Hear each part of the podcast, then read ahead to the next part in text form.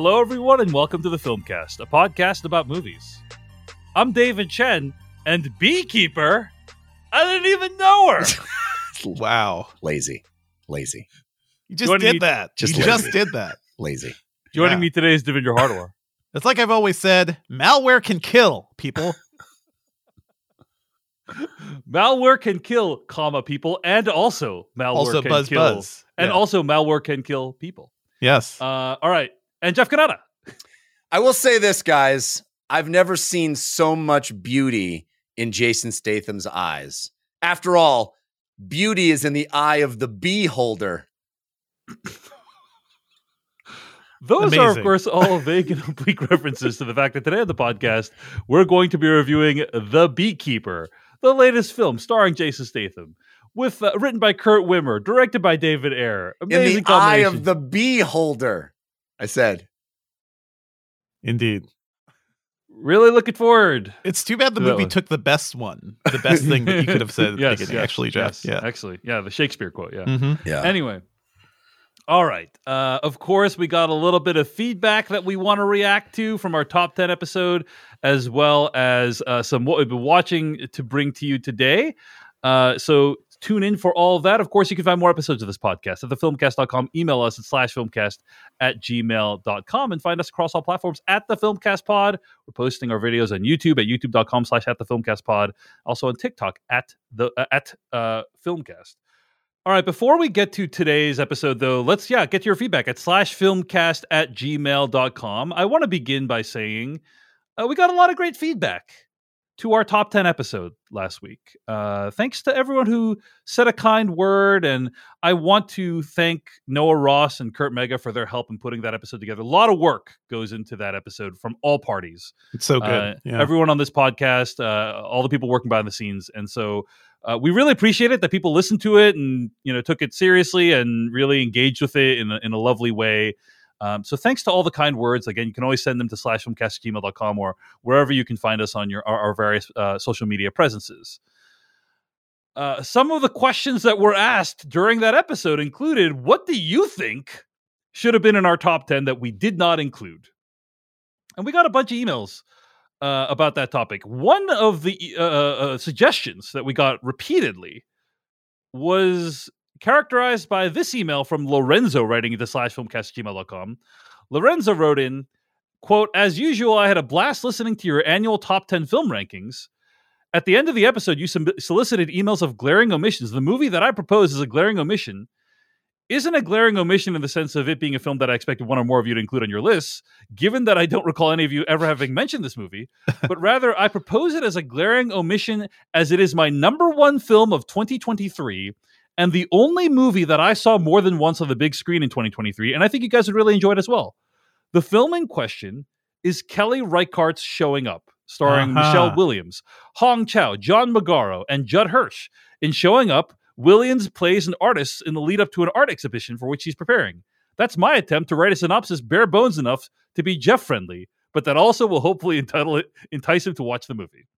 This part in showing up isn't one of the most demanding of Williams' career, but the character is one of the most endearing that she's ever played throughout her career.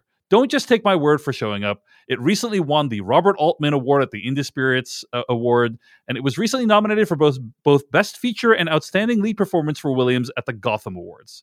Happy New Year! Keep up the wonderful work in 2024. Thanks for the many hours of enjoyment you provide. End quote. Uh, so we did get that email a few times about showing up. That is Yeah, an email yeah. that I actually wanted to watch. Kelly Reichardt uh, directed First Cow, right? Was that was that her? Um, and uh, that w- I think did, did First Cow make one of your top ten lists? I feel like it did. It made mine, I think. Yeah, yeah, I yeah, think yeah. so. yeah. So I so love that movie. That movie's awesome. right. So her next movie was uh, this movie showing up, which is streaming right now on Showtime. Hmm. And You uh, mean it- Paramount Plus with Showtime? that's correct, Jeff. And uh, Soon to be Max. Yeah. Yeah. Paramount Plus featuring Showtime, a novel by Sapphire.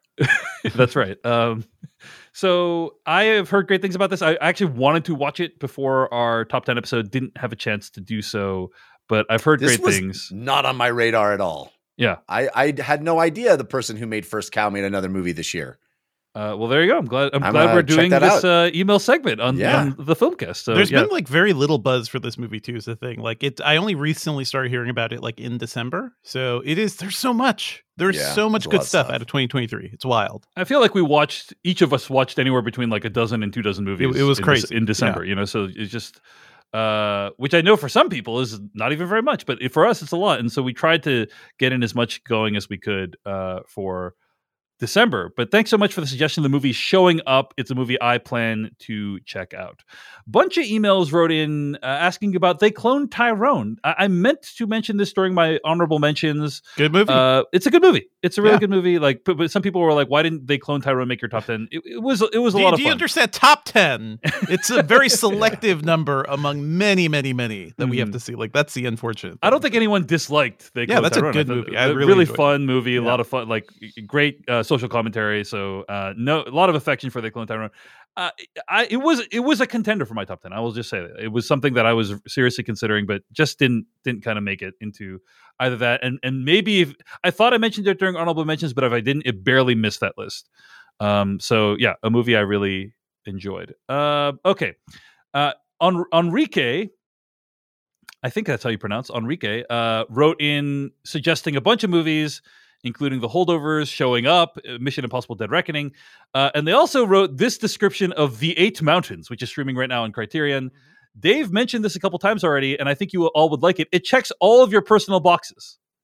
And then here, Enrique lists a little checkbox for each of us. Checkbox, depressing for Dave. Checkbox, people in rooms talking for Jeff. Checkbox, deeply affecting for Mm. Devindra. That does sound like our boxes. That That's does great. sound like it It's like the our boxes. trifecta over there. yeah.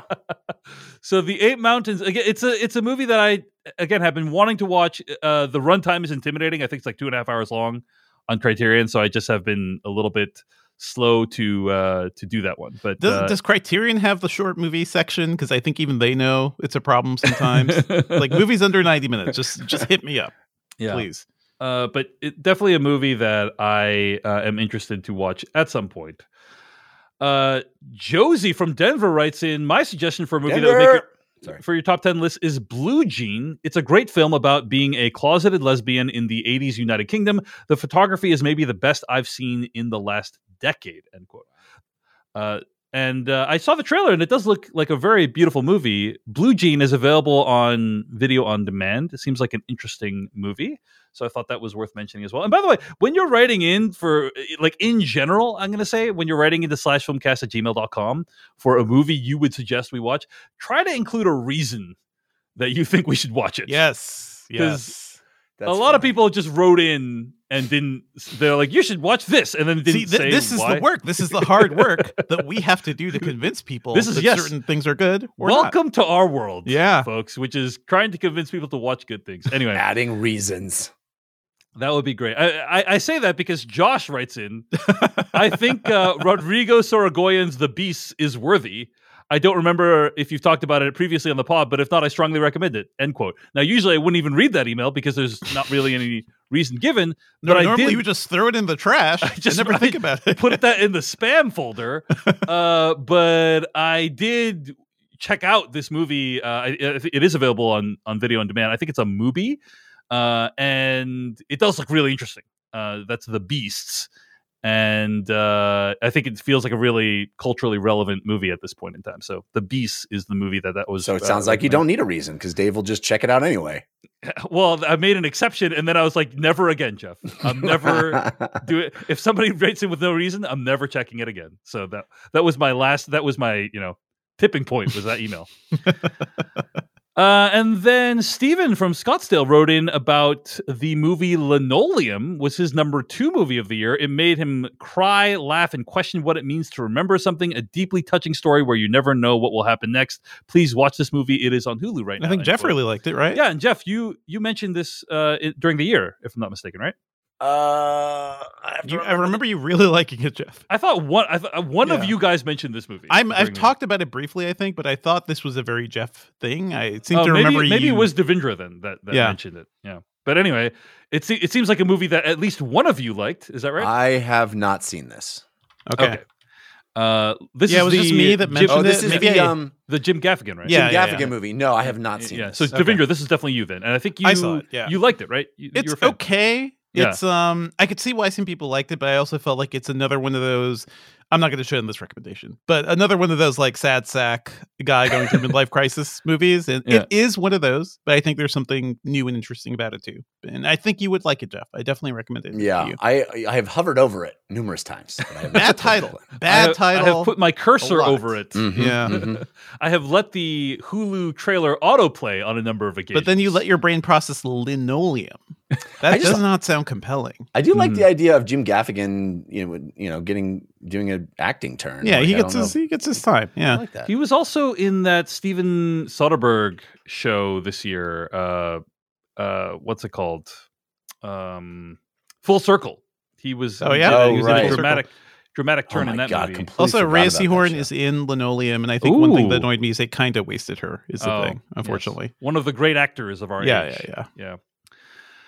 Okay. Well, thanks so much for all of your suggestions uh, emailed into slash filmcast at gmail.com. Uh, and thanks for listening to our top 10 episode. Uh, just was lovely to get all the positive feedback after all the work that went into that episode. Um, and yeah, some fun, some fun surprises during that episode. You know, uh, Jeff and my list being very simpatico. Devindra's just doing his own thing, running a little uh, art house cinema. And his I'm in my, my own little corner over here. which yeah. uh, I was a fan of. I was a fan of. So, uh, anyway, thanks so much. Uh, we appreciate all of the engagement.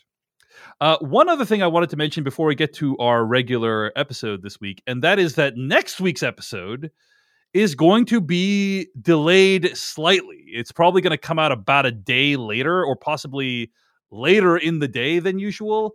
Uh, and that is because if everything goes according to plan, I am going to be heading to Sundance this week.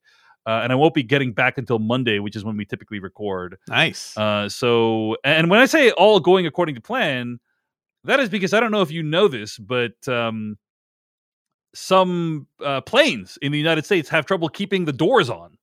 Uh, that seems, and seems bad. Also, Sundance is in like the middle of nowhere, Mhm, you know, so that mhm. doesn't help. yeah, hundred percent, Devindra. Who thought And- that and- was a good idea? Having a world class independent film festival like on a snow, like, a mountain on top, a town on top of a mountain. Tell it to Robert Redford. Tell it to Robert Redford. But Man. uh, but this will be my first time going back in over uh, like a decade, and uh, so I'm I'm quite excited about it. Not Cool, excited cool. about the cold. Not excited about potentially riding in a plane that uh, where the door could blow off. Uh, but I think they've grounded a lot of those planes. But as a result, many planes and many other flights are being canceled. Yeah. Uh, so it's very likely I'm not even going to make it. I think that's uh, significant. I, I put it at a 20 percent chance I'm not even going to make it. Or, I'm looking uh, forward to the hard hitting George Clooney movie about Boeing and what happened with the was Mhm. it Witch Max the number? yeah. But whatever happened with that plane? What There already is. Uh, I think it's uh, on on uh, Netflix, right? What happened to the? Hmm. There's a Boeing documentary on Netflix that I talked about on this. Uh, yeah, yeah, uh, and that uh, downfall, the case against Boeing, that is on Netflix, yeah. hmm uh, and which I watched. I want it dramatized. By the way, that premiered at Sundance like a couple years ago. Uh, so ironically, the thing, the story they told might al- lead to me uh, not making it there this year. Anyway, point being, if I make it there, which is the plan, uh, the episode is going to be delayed next week, and so sorry about that. But do not be alarmed. Um, It'll be worth the it. Podcast will still be back. So Yeah. all right. Uh, so just wanted to make Do that not be alarmed about me potentially being in a death machine 10,000 feet above the earth. I mean, aren't they all death machines, guys? Hu- How does flying work? You know, how is any Human of beings, possible? human beings are not intended to get into aluminum cylinders that are hurled at 400 miles per hour across the country. You know, Uh-huh. uh, that's my philosophy. I mean, so I, I think they are, but they're just not intended to keep the doors on. All right. Anyway, next week's episode a little bit delayed, just FYI. All right, let's get to what we have been watching this week. A Chenister always pays his debts. That's what I always say. Uh, and Wow. one of the things that You're- I promised a- I would watch You're is a the Chenister movie. now? One of the things I promised I would watch is the movie It Lives Inside, which is uh, a horror movie from Neon that is streaming right now on Hulu. I think a lis- a young listener named Rick emailed this in as a Mhm. suggestion. And uh, you're going to hear this theme in all the movies I mentioned this week, guys. Uh, but there's a lot of movies I'm going to talk about this week that have a lot of ingredients Uh huh. that I like. in this case, this movie, It Lives Inside, is directed by Bishal Dutta. It, it, it stars Megan Suri, and she is awesome in this movie. Uh, Bishal Dutta, the director, I think, is like really talented at uh, directing an interesting horror sequence, very tense, very thrilling. Uh, Megan Suri, very talented actor, uh, and the cast overall is really great. Uh, Neeru Bajwa and Betty Gabriel are also in this movie, um, and I think they put in great performances as well. Uh, and this movie is about the immigrant experience. It is about what it is like to experience the alienation of coming to America and going to school and feeling like you don't belong because you're not from here. You it's are terrifying, and there are demons chasing Exa- you. Exactly. That plus Quite the literally. demons is really difficult.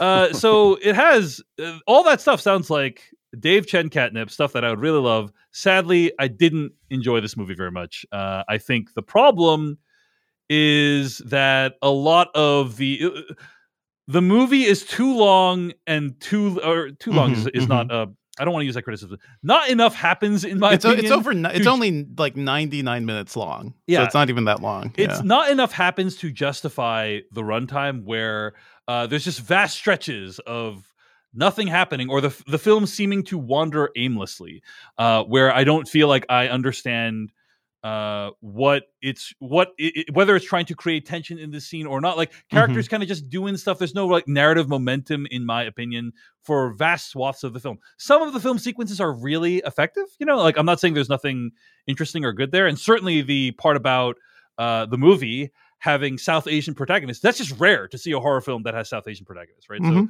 for that reason alone it's worth checking out I've been meaning to Um, check it out mainly because of that, because we never really get this perspective. And Right. now it's like, okay, if you put it in the in the genre of a horror movie, then okay, South Asians, we will listen to your story. That's what it kind of feels like. So okay, I, I can't wait to see this movie and tell you if you're wrong or not. Yeah, yeah, please. So, I'm, yeah. I'm looking forward Looking to forward it. to I- it. Again, uh, I want to be clear. I, I would say I'm I'm quite mixed on it. I think yeah, yeah, yeah. Uh, I don't think it's bad, but I think that uh, when I think about movies that really horror films that really distinguish themselves, Mhm. uh, many of them have something like really interesting from a technical perspective. Like I think we all love the new uh, Evil Dead movie, right? Yeah. And that movie was just a really incredible gore fest. I think they had tens of gallons of buckets of blood that were, you know, buckets of blood that was used. Well, you mean the not not Rise, but the the remix, the reboot. no, no, of no. Well, both, both. Yeah. Evil Dead, think Ri- we- uh, Evil Dead Rise liked is it. what I was yeah. talking Right. about. I mean, it's a gore fest plus heart.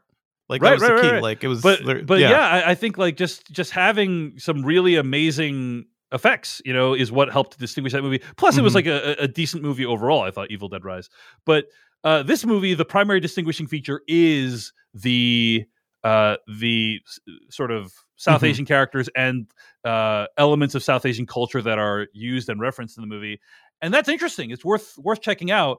But the rest of the movie, I thought, was kind of a bore, unfortunately. Okay. uh, and that's that's the problem. It- it- I, I've been hearing mixed things about it like throughout the year, which is also why I've been like hesitant to be like, oh man, this is the horror movie that's going to do it for South Asian representation. That all I keep hearing is like, uh, not quite. You know, so I'm st- I, I want to see it. It's a I want to st- believe in it. You I would know? say it's a good start. It's like, oh, this is like a really.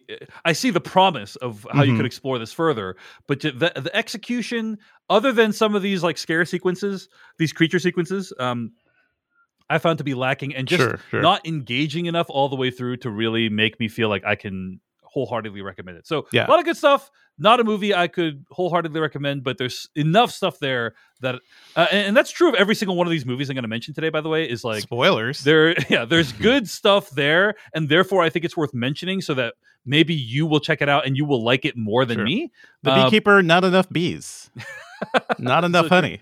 So true so anyway it lives inside it's streaming right now on hulu again some good stuff not a movie i liked or particularly enjoyed that much but uh, something that you may enjoy there might be stuff in there that's good good for you so check it out it lives inside on hulu Devindra Hardawar, what is something you've been watching this week? Sure. I've been checking out True Detective season four, and I've been lucky enough to see the entire season.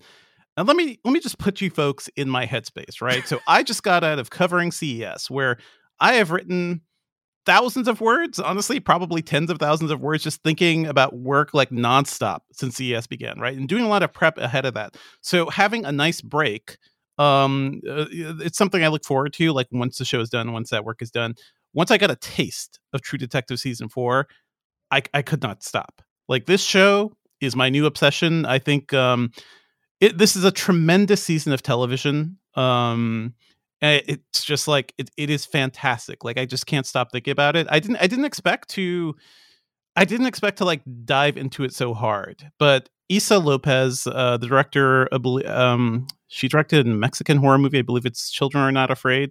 Um, Tigers are not afraid. Tigers are not afraid. Yes, uh, which is about children and ghosts and things like that. I have not seen that movie, but now I need to. She really just injects so much life into the concept of True Detective.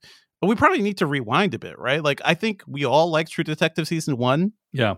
I think we all reviewed True Detective season two, and that was like a hell of a disappointment. Can you remember Colin Farrell was in that show?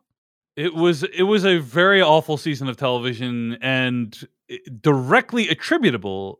You know, Nic Pizzolatto, who created True Detective, yeah. has said the reason it wasn't good is because they wanted it to come out within a certain time frame. Yeah, they they gave he, him basically a less than a year, right? and he wrote and, and he wrote all the episodes, and that is difficult to write. You know, he's probably spent years writing True Detective season one and like a year writing True Detective season 2 mm-hmm, mm-hmm. and it showed. And I think he acknowledged that, if I'm not mistaken. You know, he did. So, like that was yeah. a big hit for him professionally. True Detective came back with season three, which I think was not bad. That was the Mahershala Ali season, yeah, and it yeah. was it was okay, but it, it didn't have the magic. It didn't have the like supernatural kind of tinge to it. It didn't have like the style of True Detective season one. And this season, I think is just a really interesting, um, almost like I don't know, mirror image of the first even, right? Like this is set uh first of all, it stars um Jodie Foster. Stars Jodie, Jodie Foster, Foster, and yep. Kali Reis. Kali right? Reis. Yeah. And Sh- Kali Reis, by the way, Reis. is right. Yep a fantastic find because she is just so compelling. First of all, how hard must it be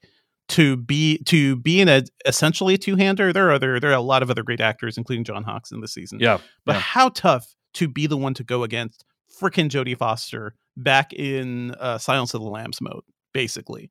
Mm. And Kali Reis just really acquits herself really well. She's a former boxer.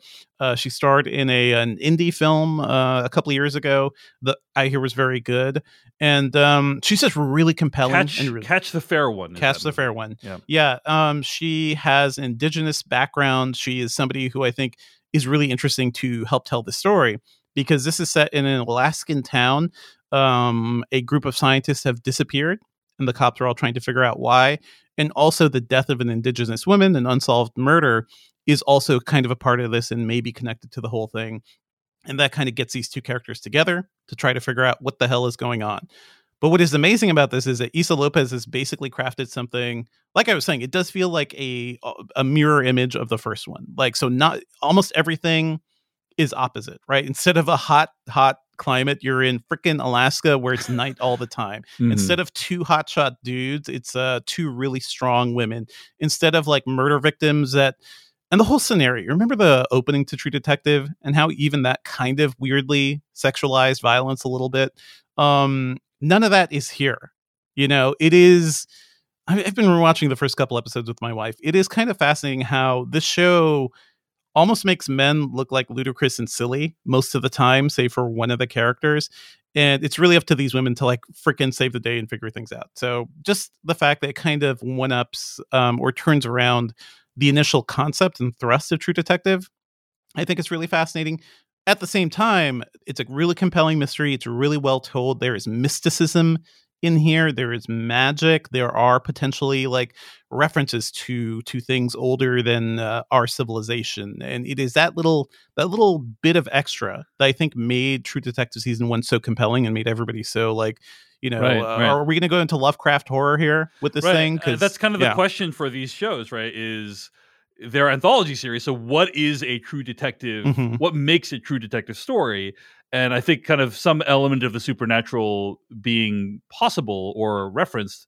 Uh, that definitely seems like a key component. It's, it's kind of fun, and that gives it like uh, a Twin Peaks vibe. That gives it an X Files vibe too, but also it's so like it's told in a very like noirish way too. Like I just think this season is just firing on all cylinders. Love all the actors. Love like love everything that's uh, going on. I just love the way it's all constructed. So, Issa Lopez I think is a new like must watch talent in television and in film. I'm going to watch everything she does from now on. I have finished the season. It's fantastic. And I think like once it's all done, we should do like a spoiler episode or something because it's good, folks. Be obsessed. True Detective Night Country is very, very good. It's cool that they just gave Issa Lopez, uh, you know, control of this franchise. Essentially, I think she wrote how many episodes Yeah. did she write? Like most of them, or some of She them? She has tele. I Oh. mean, she fully wrote like I think um the first two and maybe the finale, but she also has teleplay teleplay credit Mm, across yeah, the yeah. entire thing. So it is her, you know, production. Yeah, yeah, it's It- her it- entire it's, thing. It's yeah. awesome that they were like willing to to do something like that, and and I think uh, they're uh, rewarded for it with like a Mhm. really interesting uh, season of television. Jeff Cannata, you and I also watched uh, at least some of this episode, the first episode that just aired, right? Oh, I've Um, watched more than the first episode. I Oh, I have not yep. finished the the series, but um, I yeah concur with everything Devindra said. It's easy to forget what a powerhouse the first season was. I mean, it's Mm-hmm. ten years ago. It was 2014, so it's a decade since that first season of True Detective. But it was it was like uh, a thunderbolt of television. I mean, Mhm. it was really incredible, kind of doing things that I think it, it was a precursor to a lot of the stuff that's that's happening now. I mean, obviously, we were already in kind of the heyday of of uh, of uh, uh, Prestige TV. prestige yeah. TV. Thank you. Yeah. Um, but I think it kind of it, it blazed a trail that a lot of shows are following now to sort of being that meditation and kind of allowing these other things to creep in. And it's and I think the second season of True Detective might be one of the biggest letdowns Mm. uh, I've ever yeah. had in media. You know, I mean, it's like it's up there with you know the the Star Wars prequels and stuff. It's like uh, as disappointing as anything because that first season was so powerful and I was so into it and loved it so much. It is wonderful to see this series finally get back to being that kind of must watch, hang on the edge of my seat, incredible TV. Mhm. I I absolutely love Jodie Foster in this, but you're right. The supporting cast, uh, the rest of the cast is awesome too. The setting is awesome. I mean, it it, it is tantalizing. It, you you're trying to stay ahead of it. It it is dripping with style. It's really great, and I can't help but compare it to my experience watching season five of Fargo right now yes. Mhm. because it's very similar. Like a, a, a first season that was absolutely incredible. In, in Fargo's case, a second season that was also incredible, but then sort of letdowns. And also was a, a show about a tantalizing mystery and, and kind of edge of your seat uh, stuff that has elements of the supernatural in it. Right. Uh, both of them anthology shows Yep. that are also uh, uh, cop driven, essentially, Cop driven, detective driven, kind of uh, hints of supernatural stuff Yeah. happening all the time. It's very similar, and I love that we're getting. You know, Fargo season five is wrapping up right as this is starting, so it, it just feels like the perfect. Uh, so you know, uh, antidote to my letdown of Fargo ending. It's like, oh, I got this this show that fits right into that groove. It's al- Um, it's also another cold murder show, basically, and talk about a murder at the end of the world. We just got out of talking about that, Yeah. and uh, wow, it's we've just got You- you- banger after banger of You snowy mean murders. literally cold, like as in yeah, literally in, cold. in Yeah. icy temperatures. Lit- Issa Lopez is talking about like making the show. She's like, "Why did I set it in like Alaska? Well, and also- shot it in looks Norway." like it, was, it looks like it was hell to make. It Yeah. oh yeah, like- all night shoots. It's Yeah. got to All- be just yeah, brutal. yeah. I mean, if they actually shot at that location, then not necessarily during night hours. I least. suspect they did But- not shoot in that location. but they it- didn't shoot in no. It was like Norway. I gotta look up like exactly Yeah. where they actually shot, but it, it was it was a European country. But I don't know if they had the full night. Uh, it didn't look like this has day for night. This looks No, this this looks looks like like it was actually it looks like it was yeah. legit night. yeah. And you know, I'll say that I, I watched the first episode as well, um, covering it slowly on on decoding TV, and I think that uh, so I haven't seen I've seen less than you guys have, and I think uh, one of the great things about the show i- that I don't think you've really mentioned that much is the the setting feels It's so good. really accurate because everyone knows each other, right? Like in in Yes, a small small town, town. Yeah. in a small town uh, where you're in the middle of nowhere, everyone knows each other and Mhm. everyone's in each other's business. That's the Twin Peaks And- thing too. Right, yeah. right. And that's kind of I've always found that to be like an interesting dynamic. I've never lived in a place like that. I've always wondered like what it would be like to live in a place like that. Sounds annoying. awful. Honestly, yes. I mean, Totally listen, awful. Dave, we both lived in Amherst, Massachusetts, which is not a very big place, you know, but it's not a tiny town. It's It definitely one of those things where you- 100 times larger than this. Yes, place. 100 times larger. But it Yeah. was than this place, compared to where even where I grew up in Hartford, Connecticut. You know, that was a tiny, tiny place. So, Mhm. and everybody But- knew way too much about everybody. You know, Mhm. but in yeah uh, I, that's that's that's fair uh but yeah. Yeah. this uh you know everyone knows each other and that feels like the way that they bring the the town to life in this show feels very true to life and very Mhm. accurate and I, I appreciate and also- the native experience, like as demonstrated here, and how crucial it is to this entire season. Mhm. Um, I, I- it's fantastic. Love that. It also uh, makes me think of the Christopher Nolan movie Insomnia, Yes, Mm, which yeah. is Yes. also set in Alaska, but the opposite thing is happening where the sun is not going down, Mm, you know, which also happens there. But uh, wow Yeah. yeah What, what is what is the worst scenario to be where it's always night or always sun? yeah actually think let's it's let's way- talk about that if, I if you think guys it's had way to choose- worse to be where it's always sun. Yeah. Or at least, at least, at least watching media about them, it seems I have no no actual, you know, I'm just interpreting it. Well, and when you can't sleep, the other like you're just depressed the whole Yeah. time. yeah if, so- if you had to choose let, us do let's do this at Uh-huh, exercise. uh-huh. if you had to choose would you be in a place where it was always sunny or always I would do uh, always sunny. always In Philadelphia? I night? could do always sunny. Blackout curtains exist. Come on. I guess, but man, Yeah. watching that Nolan movie, it just feels He had other problems going on. I, under- I understand that. I understand that. Al Pacino is not, uh, you know, not well was a adjusted. in that. haunted by Yeah. by ghosts of the past. But and- I- I still, I, I, don't know. I, I would like, choose. I would choose always night, of course. Uh, I really? think. I think because you can, in my opinion, it's easier to do things that simulate sun than that simulate night. I guess. I don't I, I know. don't understand this. Devindra makes a good the- point. I find you know what the curtains- simulates night? Uh, a, th- a thing over your eyes. I find the warmth and light of the sun oppressive sometimes. Okay. you do live in Seattle. Am I the so- only one who Yeah. feels You live like- in- this is a I was- Seattleite speaking. I was on your side until I realized it was your side, and Yeah. now I'm now I'm going over to Devindra's side. It Yeah. does feel like it would be more convenient to have sunshine all the time. Absolutely. Yeah, you get stuff more stuff done. Get more done. I'd be so productive. and it's i think it would be it would be super depressing to always never see the sunlight Mhm, for long stretches of time mhm. and Devindra's right like blackout curtains are effective Eye masks. Come on. yeah Yeah. I will tell you that in Seattle, that's it, it, that's kind of what it's like for about three months. Uh, is dave's already living it I'm already living in it. There's a reason I ended up. You're not here. that far from Alaska, so you know. but yeah, for like the winter months, it's it's uh, extremely rare that the sun comes out, and when the sun comes out, everyone wants to be outside. There's Yes. like, oh my Yeah. god, you know, it's it's uh, 21 degrees outside. The sun is out for three hours. Everyone's like, what a nice day outside today. dude Um, it's so funny and i live in denver which has sun like 300 days a year it's like Yeah. one of the most You're like sunshine super high elevation, right? yeah So, we yeah. have Wow. sunshine more we have more sunshine than than los angeles Okay, Mhm. so and do you like that, Jeff? Are you like? Yes, I love okay. it. All right, so then you definitely so feel would. like you definitely I'm would be Al Pacino in Insomnia. think- yes, not, uh, th- I was just too impacted by Al Pacino's horrible experience. It's pretty bad. you for are him. also Yeah. tormented by your horrible past. Well, that's true. Which podcast host did you murder, Jeff? Yeah. Mhm. Yeah, Yeah, right. Exactly. Hilary Swank's got to come in and clear those, some things Mm. up for you, Jeff. Um, okay. if I was the man I was five years ago, no, it's not on me.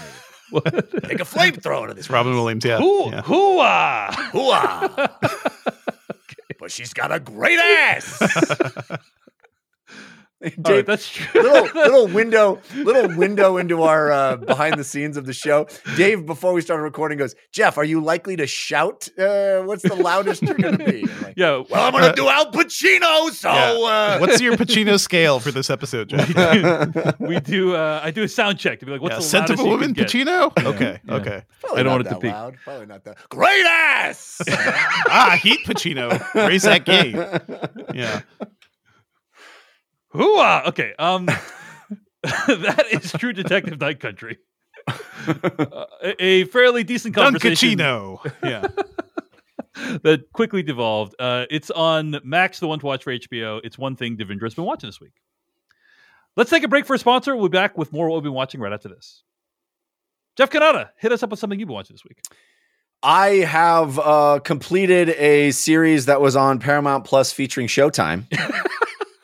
Yep. yep. uh, it is uh, a show called The Curse, and this is an amazing piece of television. Just a gobsmacking, incredible piece of television. I I think I like it more than the rehearsal, more than Nathan Wow. for you. Wow. I really do Amazing. and I, I love those shows. I love those shows. Um, uh, this is Nathan Fielder uh, teaming up with uh, Benny Safdie to create this show, uh, which is um, a departure from the, those other shows I mentioned in that it does not have any elements of reality TV, except for the fact that the subject matter is reality TV. Uh-huh. Um, but and it also not, has kind of a reality TV aesthetic. I would argue. Like, Mhm, It, mhm. well, it's it's a subject. It's it's a fi- it's a purely fictional piece of work.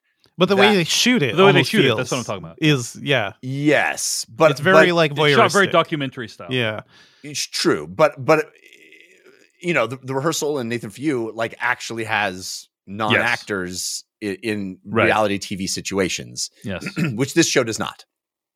But the subject matter is a couple uh, that uh, Emma Stone and, and Nathan Fielder as a couple who are uh, launching this reality show. But that is like it's not. It's hard to describe the curse. I know, Dave, you've been doing uh, decoding TV about it. Um, so I'm sure you have more experience trying to describe the show. But I think week to week, episode to episode, it is it contains some of the most uh, some of the biggest turns and uh, just kind of what it's about what it's dealing with what it it's tackling. There is a through line but more often i find that each episode is kind of this standalone meditation on some aspect of dark human impulse. And no more uh no there's no better example of that than the season finale which i won't even get a whiff of spoiling Mm. because the season finale of the curse is one of the most extraordinary television episodes i've ever seen. And there's nothing that can prepare you for it. There's nothing that there's no hints in the earlier episodes of what's coming. Hmm it it just arrives and first of all the finale starts with an entire episode of a different show inside it. A Mhm. show not the show that's been seeded in the series at any point. It's like literally just a different show happens and you watch it and you're wondering why. And and, and then the show just completely goes bonkers. And I sat there watching this just in awe of the audacity of the imagination of of the sort of just artistic boldness that these creators have. And and and just like you've got evidently you've got free rein to do anything you want and they went here it is I am uh, in awe of it. I, I really am. I just think it is the one of the most brazen, interesting. You know, Safdie's character in it is wild. Um, yeah, the, whole I- Dave, I'm sure you are more articulate about this show than I, but I I'm literally very rarely am I at a loss for words. but Yeah, the you, curse- you usually, I usually, uh, you're usually not dumbstruck by, you know, you usually have lots I- of articulate, enthusiastic things to say about something like this. I am Um, dumbstruck by the curse. I, Yeah, I yeah, am- yeah, yeah. I am I sort of stand in it you know at its at its feet and look up at it and don't know what what superlatives to to throw at it. I Yeah. just think it is it is a must watch. It's unlike anything else. It's uncomfortable, it's bizarre, it's challenging, but it is essential viewing. It is it is speaking to our time in a way that is really really bold, really uh I think insightful, um scathing. I, I you know, it, it takes no prisoners. it's it's a really an amazing work, I think. Yeah. Yeah, uh, I, I, agree with all that stuff. First of all, Jeff, I'm glad you like the finale. The finale is, I would say, very polarizing. Uh, I can understand that. I think a lot I, of people, I would say, from what I've read, like half and half. Well, half you're in a people, you're yeah. in a completely different thing all of a yeah. sudden. Yeah, it, it's yeah. not doing anything that it had been doing before. At any point, like from from the word go, from the right. you know the the the title of the episode is something like six months later or three months later or something like that. The title And- of the episode is Green Queen, by the way. F- FY. But but it, like dot dot dot three months later or six months later. I don't think so, but I believe anyway. it is. Um, at least that's what it said on my Paramount Plus featuring Showtime app. all right. Anyway. anyway, so, but so you are uh, sort of temporally different, and the characters are behaving very differently than they have behaved up to that point, and what you're doing is different, and then the show just gets really different. So I can understand it being such a whiplash moment that it would be off-putting to some. I loved it, loved it because of how audacious it is and how just um unexpected and uh, I don't know. You, you you talk now. Yeah, yeah, no worries. I think uh, I- love this show as well, and you know, a lot of people didn't like the finale. My wife didn't like the finale. She said for her the show ep- ended at episode nine. I think that's fair. you know, episode ten is a whole different thing, and arguably, I would say you could actually just watch episode ten separately Standalone. on its Yeah. own, and it would be an incredible hour of television. Agreed. um, but uh, I I would probably watch the first episode so you know the premise. But yeah, uh, I, I think the show is great. I think it's really about t- two things, and I, I will only say one of them because I think the other one is quasi spoiler. But the first one I would say is it is about uh, the the danger, the obliviousness of well-meaning liberal white people is what I would say. It, it is a takedown of uh, of that. And or or to say it a different way, you know, the road to hell is paved with good intentions. Sure. Yeah. Yes. Um, but yeah, and, and that's that's that is primarily the target of the show up th- through much of the last episode. I would argue. Yes. Um, so, it, and to that extent, it is uncomfortable and awkward and cringe and basically all the things I love to watch in the work of Nathan Fielder. Uh, and to a lesser extent, Benny Safdie. So I was a big fan of this show. and Em- uh, Emma Stone is phenomenal. This is the best work I've ever seen Emma Stone do. She, uh, she is better in this show than Poor Things, in my opinion.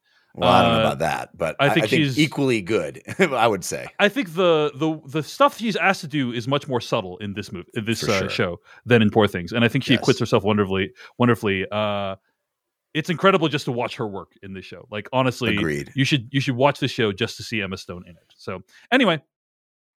Uh, I was a little bit more mixed on the finale than you, but uh, I, I I tend to fall on the positive side. So uh, I think the show is worth checking out, but it, it it's also a show that I have a lot of difficulty recommending to people because I think a lot of people won't like the finale. You know, I think a lot of people won't feel like it's worth the journey. So Here's what I think, and feel free to disagree, but I, I do think if you watched episodes one through nine and stopped, it would feel like a complete. hundred percent, So I feel like this is yeah. almost a, like a- an a bonus DVD special feature of uh, yeah, it's like, yeah. oh, what if this happened? You know, Right. what if this crazy, bizarre addendum to this already sort of complete story? So that's why I felt like it. It's not that it didn't satisfyingly conclude. Mhm, mhm. It's that it it it concluded, and then there was this, and it's like what what what? I, it's it's that's why it didn't feel unsatisfying to me. It, it felt like we got this kind of like you said a bonus extra thing that is just an a piece of art. you know? yeah. Yeah. Devindra, did you are you caught up with this? Where are you in this show? Not at all. I have Yeah. been in night country, folks, for the Yeah, past yeah, couple weeks. So yeah, but yeah, I will catch up. Worth checking out. Uh, at least you know if you're into weird ass shit like Jeff and I are, and uh, and yeah, this is it, it is a great work of art that is worth considering. I think, Yeah. uh, and also. uh, It's uh, I, I gotta say it's sad what's happened to Showtime. They are now just Paramount Plus with Showtime, uh, but in in its time, they did fund some really interesting stuff. They did. They also did Twin Peaks: The Return, hmm uh, which is I, I would argue equally, if not more, bizarre in many ways than this than this show. you Also, know? one of the greatest works of you know Right. TV ever made. you yeah, know? one, one, one could argue. So it's like, uh, so you gotta you gotta give them props for reading a, a show like The Curse in script form and saying we're gonna give tens of millions of dollars so they can make this. You know, Mhm. and I, I mean, appreciate that. So I kind of feel that way uh, just watching Night Country and True Detective 2 is it's Yeah. we do shit on these companies a lot for when they make very dumb decisions and when WB makes uh, idiotic Yeah. decisions but the people who are like you know getting different filmmakers and letting them like tell these stories and just giving them full rein to be weird I think like that that is what led to true prestige TV you Mhm. know and it is Agreed. still nice to see that happening a little bit you know yeah, I mean to be fair, a lot of this stuff that we're watching now was greenlit before all the Zaslav stuff happened. But absolutely But yes, I agree. You know, I was listening to this interview with Noah Hawley, who did Fargo, and he was he said something along the lines of, you know, for those of us who are storytellers, it's Oh, our yeah. obligation. It's our obligation to trick people into giving us money so we can make these stories. This is true. I'm sure. I feel like Noah Hawley is the person who has like a, he walks around with a business card that just says storyteller on. it. No, Yeah. no other information. Such a- Indeed, indeed. That's Anyway. it's such a pet peeve of mine. That, that, that, that you see like somebody's, you know, Hey man, you're loving his new Fargo, Jeff. I, I am. I am. you you, I- you I were lo- eating up him. what he's putting down. So I love him. I'm just saying. that- Yeah, yeah. I do have this experience sometimes where I I'm I watch someone's work yeah. and then Then you hear them speak. and then I hear them I hear an interview and I'm like less inclined. No, no, no. This happened. uh, I, th- th- there's a movie that made my top ten. I'm not going to say which one. Um, but there's a movie that made my top ten, and I was like, oh my god! The, when I saw this movie, I thought to myself, oh my, incredible insight from. And then I listened to the interview, and I, I was like, oh, Oh. man, I, Well, now we know how you felt about Saltburn. Really, I'm, question, I'm really questioning whether I know it's uh, Saltburn. Come on. Saltburn wanna- was not in my top ten. Devindra, so. Yeah, I want to be Um, clear that I was not insulting Noah Hawley. I was Yeah. more speaking to the people uh, who, you know, you'll Mhm. see like a uh, like a social media profile Co- and it'll corporate like, I, I was definitely Stella- insulting Noah storyteller. Yeah. And I'm like, I want to be clear. I was definitely insulting Noah Hawley. Okay, um, cool. Before we get completely off of the curse, uh, I, I want to ask you, Dave. Uh, you, it sounds to me that you rate it below the rehearsal and others of his. I think so, yeah, because I think that uh, the rehearsal and Nathan for you both had trans like transcendently good endings. Uh, and I think that this was a really inter- this was a really great hour of television, the finale, but I don't think it was a good ending for the show personally. So, okay, that's fair. um, I, I yeah. w- I put it higher mostly because while it does contain lots of cringe, uh, to use that phrase that I don't particularly love either, but uh, it does contain that kind of feeling of of uncomfortable watching. It doesn't have the thing that I always have a hard time with with his work in particular, which is like, are, are these real people being Right. duped? Are yeah, these real yeah, yeah, yeah. people being? That's very fair. Is Mm-hmm. this being it's kind of unfair to these actual humans who gave their Mhm. time? And is he making fun of pe- like all of the the fact that this is actually a fictional scripted show Yeah, yeah. relieves me of that burden and um, allows me to enjoy it even more. Yeah, I, I think that's completely fair. Completely fair. By the way, the, the final episode, just for the f- factual record, is called Green Queen. There's no six weeks later or anything like that. Um, just How to dare clarify you. How dare you Um, fact check me? Uh, oh, I see. uh, But I see. It says on on the on the homepage, it says Green Queen, and then under it, months later, season finale. That's what it says. So, uh, but uh, the title is Green Queen. Anyway, The Curse is available right now on Paramount Plus with Showtime. The one we'll check that up Showtime? is we're both right. hmm Uh, Paramount Plus with uh, Showtime, and uh, it is a show that is really interesting and well worth checking out. And that's something that Jeff Cannata has been watching this week. All right, let's talk about uh, something else I've been watching this week. I watched a movie called Memory. Uh, this is a movie starring Peter Sarsgaard and Jessica Chastain. It's out in limited release right now. Have you guys heard of this movie by any chance? Mhm. I, I have seen the poster several times, and I look at that. I'm like, that movie looks sad. like S A D. How sad is it, Dave? Oh, it's quite sad. It seems so sad. Well, if I recall, that's somebody's Yep. checkbox. Yeah, that's that's my checkbox. Uh, this movie is is notable because Peter Sarsgaard won, I think, the Best Actor award from the Venice Film Festival, if I'm not Mhm. mistaken. Something some award from the Venice Film Festival. Uh, and essentially, it's about these two characters, their lives colliding with each other, and also one of them has dementia. uh, and how they kind of deal with that situation. Look, I think Jessica Chastain and Peter Sarsgaard are two of our greatest actors. I think they do a great job in this film. I am really interested in stuff uh, in, in, dementia and end of life circumstances. It's something mm. that I spend a lot of time watching movies about and thinking about and you know i i think i'm probably the only person my age that i know that has like my advanced directives all set you know i like, have something ready for you soon dave so just wait. Okay. Is it my Sounds death like a threat. Yeah, yeah it's your death. It's your certain dude. Um but uh so so i'm kind of interested i'm predisposed to be interested in the topic. I talked about uh the eternal memory in our bonus Mm-hmm, uh, after dark last week. That was a documentary that is available right now that I think you should watch. It's about these two people who uh, grow old together. This is a documentary about two people who grow old together, and one of them has dementia, and and about how difficult it is to care for someone in that situation. Um, so I, am predisposed to be interested in the topic, uh, but sadly, I didn't love this movie that much. Again, great great performances, right? Like I'm talking about movies that have things that I really appreciate about them this week that I didn't like that much. This movie has great performances. Jessica Chastain, and Peter Sarsgaard are wonderful in this film.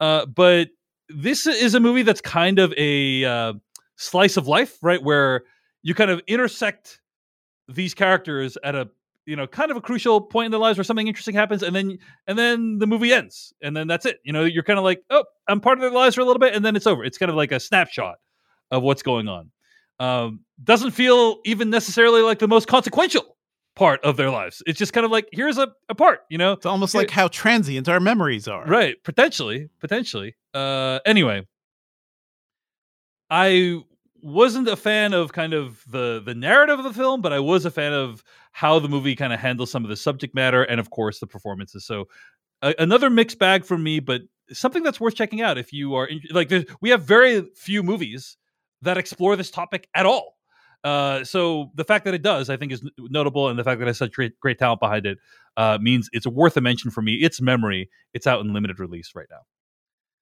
Speaking of end of life stuff to Devindra Hardawar, yeah, tell us about something you've been watching this week. Yeah, picture me like that meme of the guy behind the tree just like rubbing his hands, licking his lips, like, "Oh, I got something for you." So I got something coming. yes. How about how about government instituted euthanasia for elderly people in Japan? Yeah, I was I, I, was gonna watch this movie. I was it was literally yeah. on my list. Uh, it just hit Criterion. Oh, gotcha, gotcha. Okay, it's a uh, Criterion's been doing bangers. They're crushing like, it. They're great new releases. Yeah. So I was watching. Uh, I've watched Plan Seventy Five, which is a 2022 film yeah. And I don't even know. It did get a theatrical release in the US, but I've heard nothing about this movie last year. I do remember there was some coverage around it in 2022. And um, I thought it, it was a, a, I want to say it was a Sundance film, if I'm not mistaken. I don't maybe remember it being at Sundance, yeah. but yeah. I, I, don't know. Uh, this is a debut film by Chie Hayakawa, and it is set in like a near future Japan where essentially what Japan, like fast forward, what is going to happen to Japan in 10 or 15 years, but a country that is facing severe economic issues because it has way too many seniors. Like it is, it's a population like um you know balance is just way off because they have a, a many many older people um the argument the movie makes and that the government is making is that they're kind of a strain on the economy so they came up with this idea of plan 75 which is once they hit 75 uh, you could take um, you could basically voluntarily kill yourself for the betterment of your country. And that is the basic setup of this movie um, you know the the elderly who do this uh, they get like a thousand the equivalent of like a thousand dollars to spend however they see fit and then they just go die. And then they they help their country right? That that should work. Um this movie feels uh spiritually maybe maybe not like directly but spiritually like similar to like the setup of battle royale which is mm. another thing of like hey economic hardship so let's kill kids on tv to make the country feel better right? Um this one is hey we we do not have enough money and it would be great if uh some of these old people just went away. And it it's a movie that's kind of fascinating because it's more than just uh, the idea of euthanasia. It's about what a society owes to its elderly, mm. especially to a society that is so disproportionately made up of elderly people. I believe like I gotta look up the numbers here, but it was it was a very large amount. I believe it was like one third of Japanese at this point are more, over more than ten percent of Japan's population is now eighty or older. Uh, according Yeah. to That's pretty bad. I'm looking at Yeah. stats here from two years ago. Close to one third of the country's population Yeah. is 65, 65 or older. or older. Yeah, that's Japan has more centenarians per capita than any other nation. One out of five people over 65 in Japan live alone. They also have the highest proportion of people suffering from dementia. So I'm reading from an article uh, about this movie in the New York Times from Mm. 2022. So Yeah. Japan is like on a basically on a path towards a lot of issues around how they handle the elder, elderly. And I think this movie brings up a lot of interesting ideas, uh, mainly because like the idea of this this plan is just such like a bureaucratic nightmare, right? It, Mhm. You almost feel like somebody somewhere looking at the numbers, like, okay, we have way too many old people, we don't have enough money. You know, less old people means more money, right?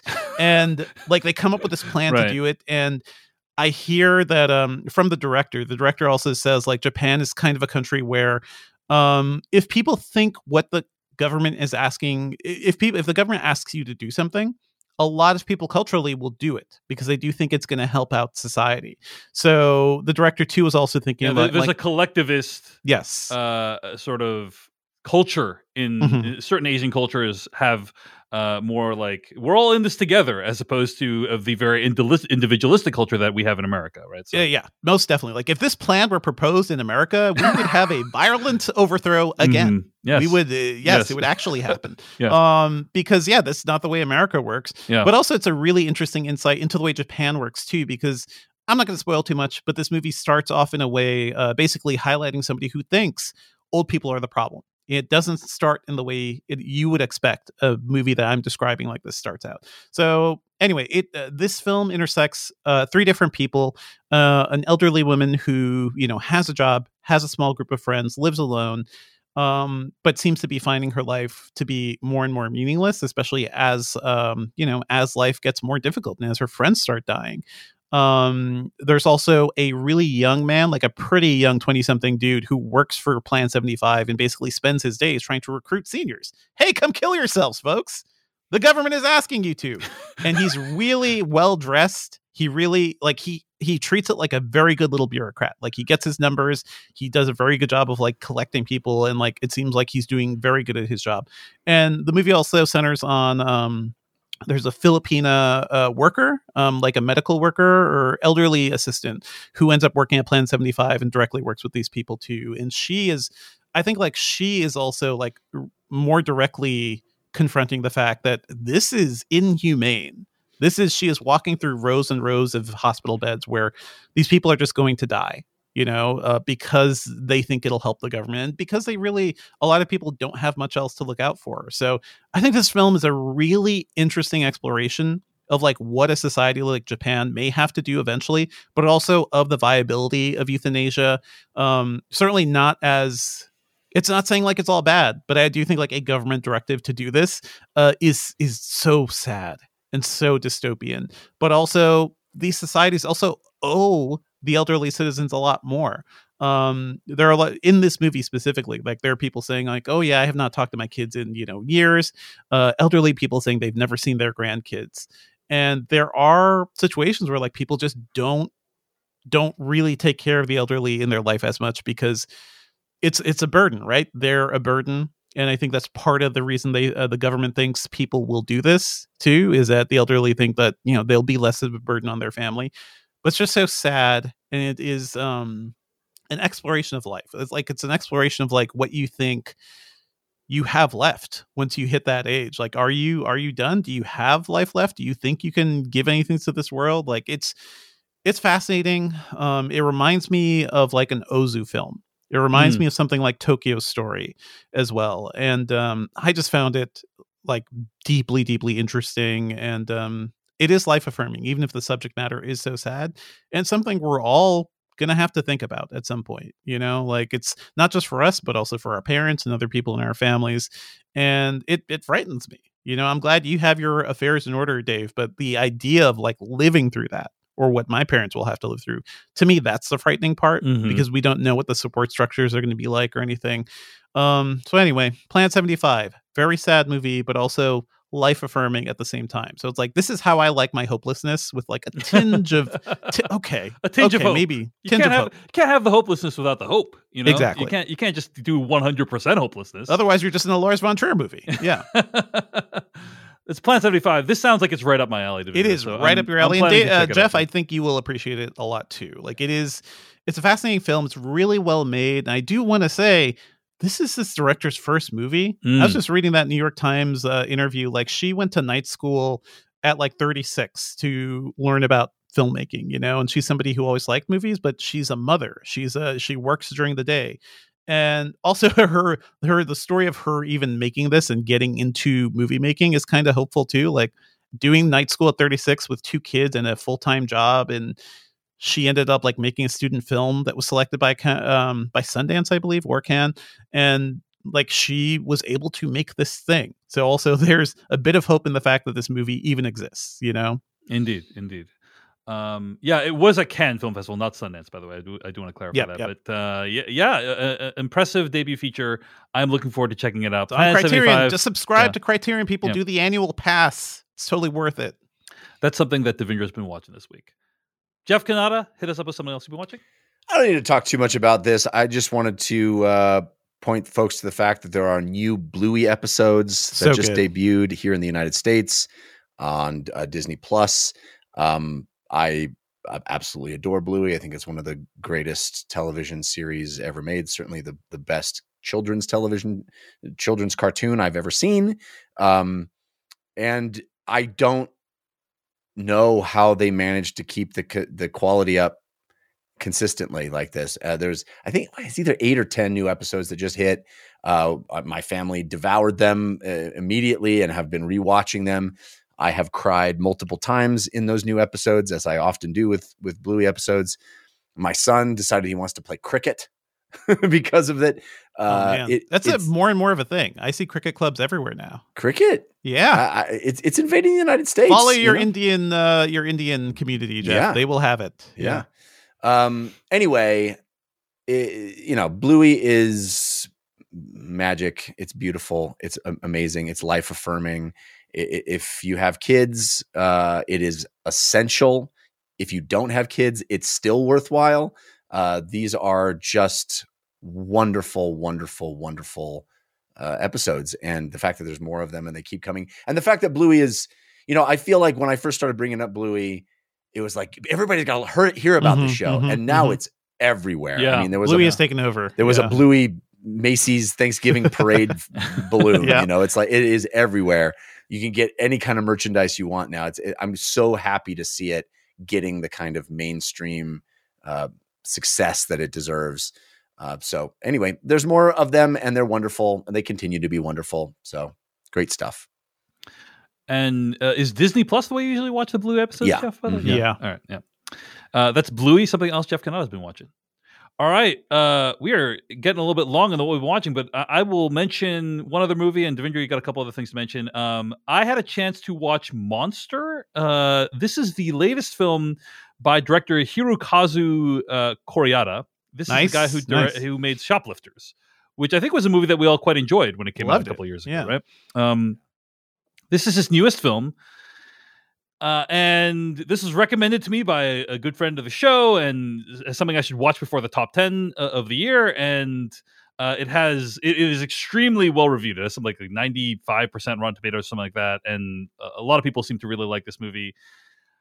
I think this movie is has a really important subject matter and message, which I Is will it- not even reveal what it is. Is this the movie Uh, that asks, "Can Charlize Theron be ugly?"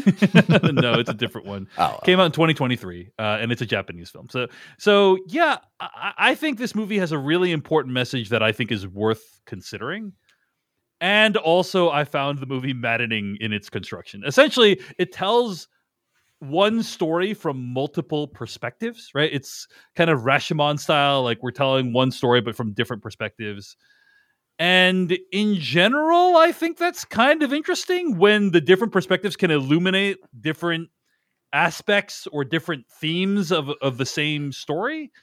But in this case, while that's true, that does happen in this movie, it's primarily used to withhold plot details from the audience.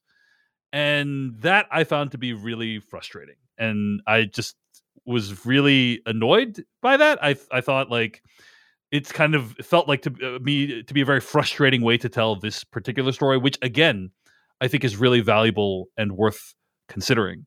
Um, so I didn't love the movie, but a lot of people did, and again, I, I, am trying to be super vague about what I'm saying about this movie because I know it's probably not going to be available for streaming for another couple months. So I don't want to say too much about it. Uh, but I, I, do think it has like a, a, really touching, important story that is kind of in this structure that I found to be really frustrating. So anyway, those are my overall thoughts on Monster. I, I, just I won't say too much about it, but um, it's a movie that I think will be available for uh, streaming or purchase sometime this year and uh, and anything by Koreeda worth considering, you know, because he's a genius. Yeah, he's really really talented guy. So, all right, uh, Monster is another movie I've been watching. Devindra, what have you been watching this week? Yeah, real quick, I just want to say the other thing that has been helping me recover from CES is The Brothers Sun, the new show on Netflix, uh, co-created by Brad Falchuk, Ryan Murphy's guy. You know, who's done like 911 and all of his shows, uh, but also by Byron Wu and Amy Wang. And uh, it is um, it's it's kind of it's a fun martial arts show. You know, it's a fun show about. It's a comedy. It's a comedy. It's an action comedy, and in fact, it often reminds me of like classic Jackie Chan stuff at times. It's basically about a uh, two brothers. Uh, one is like the new head of a Taipei triad who has to go to LA to protect his mother, played by Michelle Yeoh, and uh, his younger brother, who doesn't really know him, and his younger brother, not a badass gangster. In fact, an improv guy, somebody Jeff would probably hang out with. Yes. You know, just a total dork. Yeah, um, thanks. I appreciate that. And I, that is these the, are my uh, people. That's your people. Uh, but th- that's it. That's the essential thing. Like this odd couple who are brothers, and there's a lot of action. There's a lot of like gangster stuff, and uh, I think it's a ton of fun. Like the show is just so much fun. Are you digging it, Jeff? Very much so. Yes, it's really. I, so I clicked on this thinking, oh, we're gonna get like this hard boiled, mm-hmm, mm-hmm. grizzled martial arts show, and the first scene has this gag with the British baking show. Yes, that is. I'm like, oh. I know what kind of show we're in here. The, and the is, gangster, by the way, wants to be a baker. He's a very good chef. yes. So it's delightful. Like the, the show immediately flags itself as being fun and funny and not taking itself too seriously.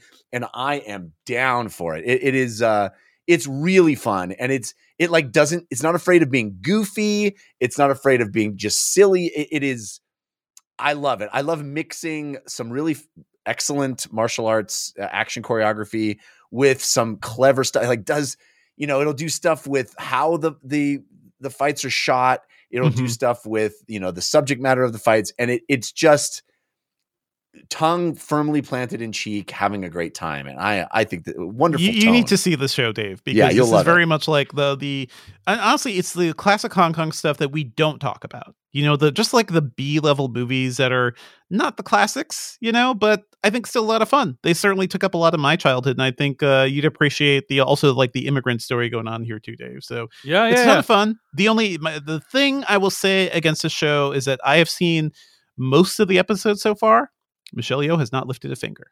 And I don't know if they're saving it for like the very, very end. It's like I, she's going to do something. I know she's going to do something. But right now, she's yeah. playing a mom who essentially knows of the gangster business and is a tough, you know, tough lady, but not a fighter. And she's just being a mom, you know, being a gangster mom. That's also fun. So makes it worth watching. I've heard great things. Uh, a friend of mine actually worked on the show, uh, so oh, nice. I'm, I'm, looking forward to checking it out. Uh, but it's the Brothers Sun and it is available right now. Netflix, one of the top shows on Netflix, as far as I'm, I'm sure. So yeah. Devindra, you have one last thing to mention for what we're watching, right? Yeah, one last thing uh, I want to talk about, which is actually very, um, I guess, apropos of our main review. But I watched another violent revenge action movie mm. this week uh, called Mayhem. Mayhem with an exclamation mark. Uh, this, this is, is a Joe movie, Lynch movie, right? Yeah, it's not the Joe Lynch movie. Uh, oh. The exclamation mark is what makes it different. uh, this that's why it's mayhem, not mayhem. Um, this is a movie directed by Xavier Gens. Uh, oh, he is, okay. a, you know, the French action director. I believe he did Hitman. Didn't he do Hitman? Um, yeah, but Hitman. Hit no, it was just Hitman. Oh, right. Sad. Yeah, it was Hitman. actually a sad the, emoji. Timothy, Timothy Olyphant. Timothy Hitman, Olyphant's right. Hitman. Not, sad emoji. Not the Rupert. What's his name? One. Yeah. Uh, Rupert Friend, right? He's the other Rupert hitman. Friend, Anyway. yeah. Um, anyway, this is a movie about um, a guy who's coming out of prison, um, who's just trying to, you know, get back to his normal life, but he is thrust into bad things happening. He relocates to Thailand. Also, this man kicks ass. So he kicks ass for a living. He's trying to rebuild his life. a character named Sam, uh, played by Nassim Lies, and he is a very good fighter. He does uh, fighting, you know, to to raise some money. He works uh, in a in an airport, and he's trying to earn money to you know support his family, build a nice house. Um, yeah, obviously, obviously things go bad. Obviously, a big mistake happens, and you know it just it turns to shit for him. And the star of the show is really Nassim Lies in his action and the stuff Xavier Gens and his um you know his stunt choreographers come up with. I think there are some really great fight sequences in this one. This is very much a run of the mill action movie that tries to build up some heart, you know, like it's very much like the first John Wick where you spend like a good chunk of time before you're watching a lot of action. You're building up this guy and you want to care for him. Uh, you want him to have a good life, but you know crime does not allow him to do to do that and uh, i think it's very good the only the downside is that so much of the movie lies on uh, nassim lies and do you guys remember watching the early Jean-Claude Van Damme movies Absolutely. you know Yeah. yeah, yeah. where it's like man that guy can do splits yeah. he can split he can kick high and uh, he has a decent amount of charisma but if you ask him to be dramatic Mhm. or show emotion or anything. Just didn't. I think he matured into a really interesting actor, but early on, I mean, even Bloodsport era Jean-Claude Van Damme like was not as dynamic of an actor as we probably would have liked. Um, but watching this movie, I honestly um, was was begging for Bloodsport era Jean-Claude Van Damme because Nassim Lies a lot happens to him in this movie, and he he just does not emote. Like stone faced man, uh, bad things happening to his family, bad things happening to his daughter and to his wife, uh, him himself being uh, tr- tremendously hurt. Um, just just nothing, just not much like being expressed there, which kind of just hurt the movie. I think overall, but as a as a revenge action movie, I think it's pretty well made and a very good companion to The Beekeeper. But I will say I had more fun watching The Beekeeper. But you can check Hmm. out Mayhem. It's on video on demand right now. I've heard about this movie. I've heard it's fun. Uh, It's fun. It's fun. Ter- terrible SEO. You know, I Google mayhem Very bad mark. SEO. It is not anywhere on the first page of Google results. Don't well in uh, other countries it's called farang, Yeah. which is I Yeah, believe the Thai yeah. word for a foreigner, and they just Yeah. didn't do that here because they're like ah that's Well, uh, there's Americans already another. There's already a martial arts movie called The Foreigner. uh, Yes, it's with true. Jackie Chan in it. So and they couldn't just called it farang, so Yeah. you know yeah, They right. they did the same thing I do when I need a new password. Just add an exclamation point at the end. Dave, Jeff, you're OPSEC. Do not leak your OPSEC. Come on. At one of my old companies, there was a thing where like if Oh yeah, eighty percent of your password was the same as a pre- previous password, they wouldn't allow it. Um, that's actually so- pretty good because I yeah. also do the last character thing Yeah. because it's uh, changing your passwords is not not good OPSEC actually. Yeah, at least doing yeah. it super frequently. Yeah. All right, well, that is what we've been watching this week. A lot of A stuff lot. for you all to check out, and uh, we hope you do. All right, let's get to some weekly plugs.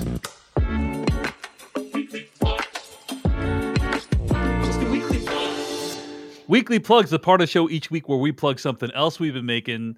I want to throw a shout out for my free newsletter, Decoding Everything at decodingeverything.com. Uh, do you like listening to our top 10 choices, but don't like hearing us talk about them? If so, that's quite really pitch if so, right that's now. really weird that you're listening to this podcast. Yeah. I thought you were going to say, "Do you like listening to our top ten choices, but don't want to hear what Devindra or Jeff have Yeah, to say?" exactly.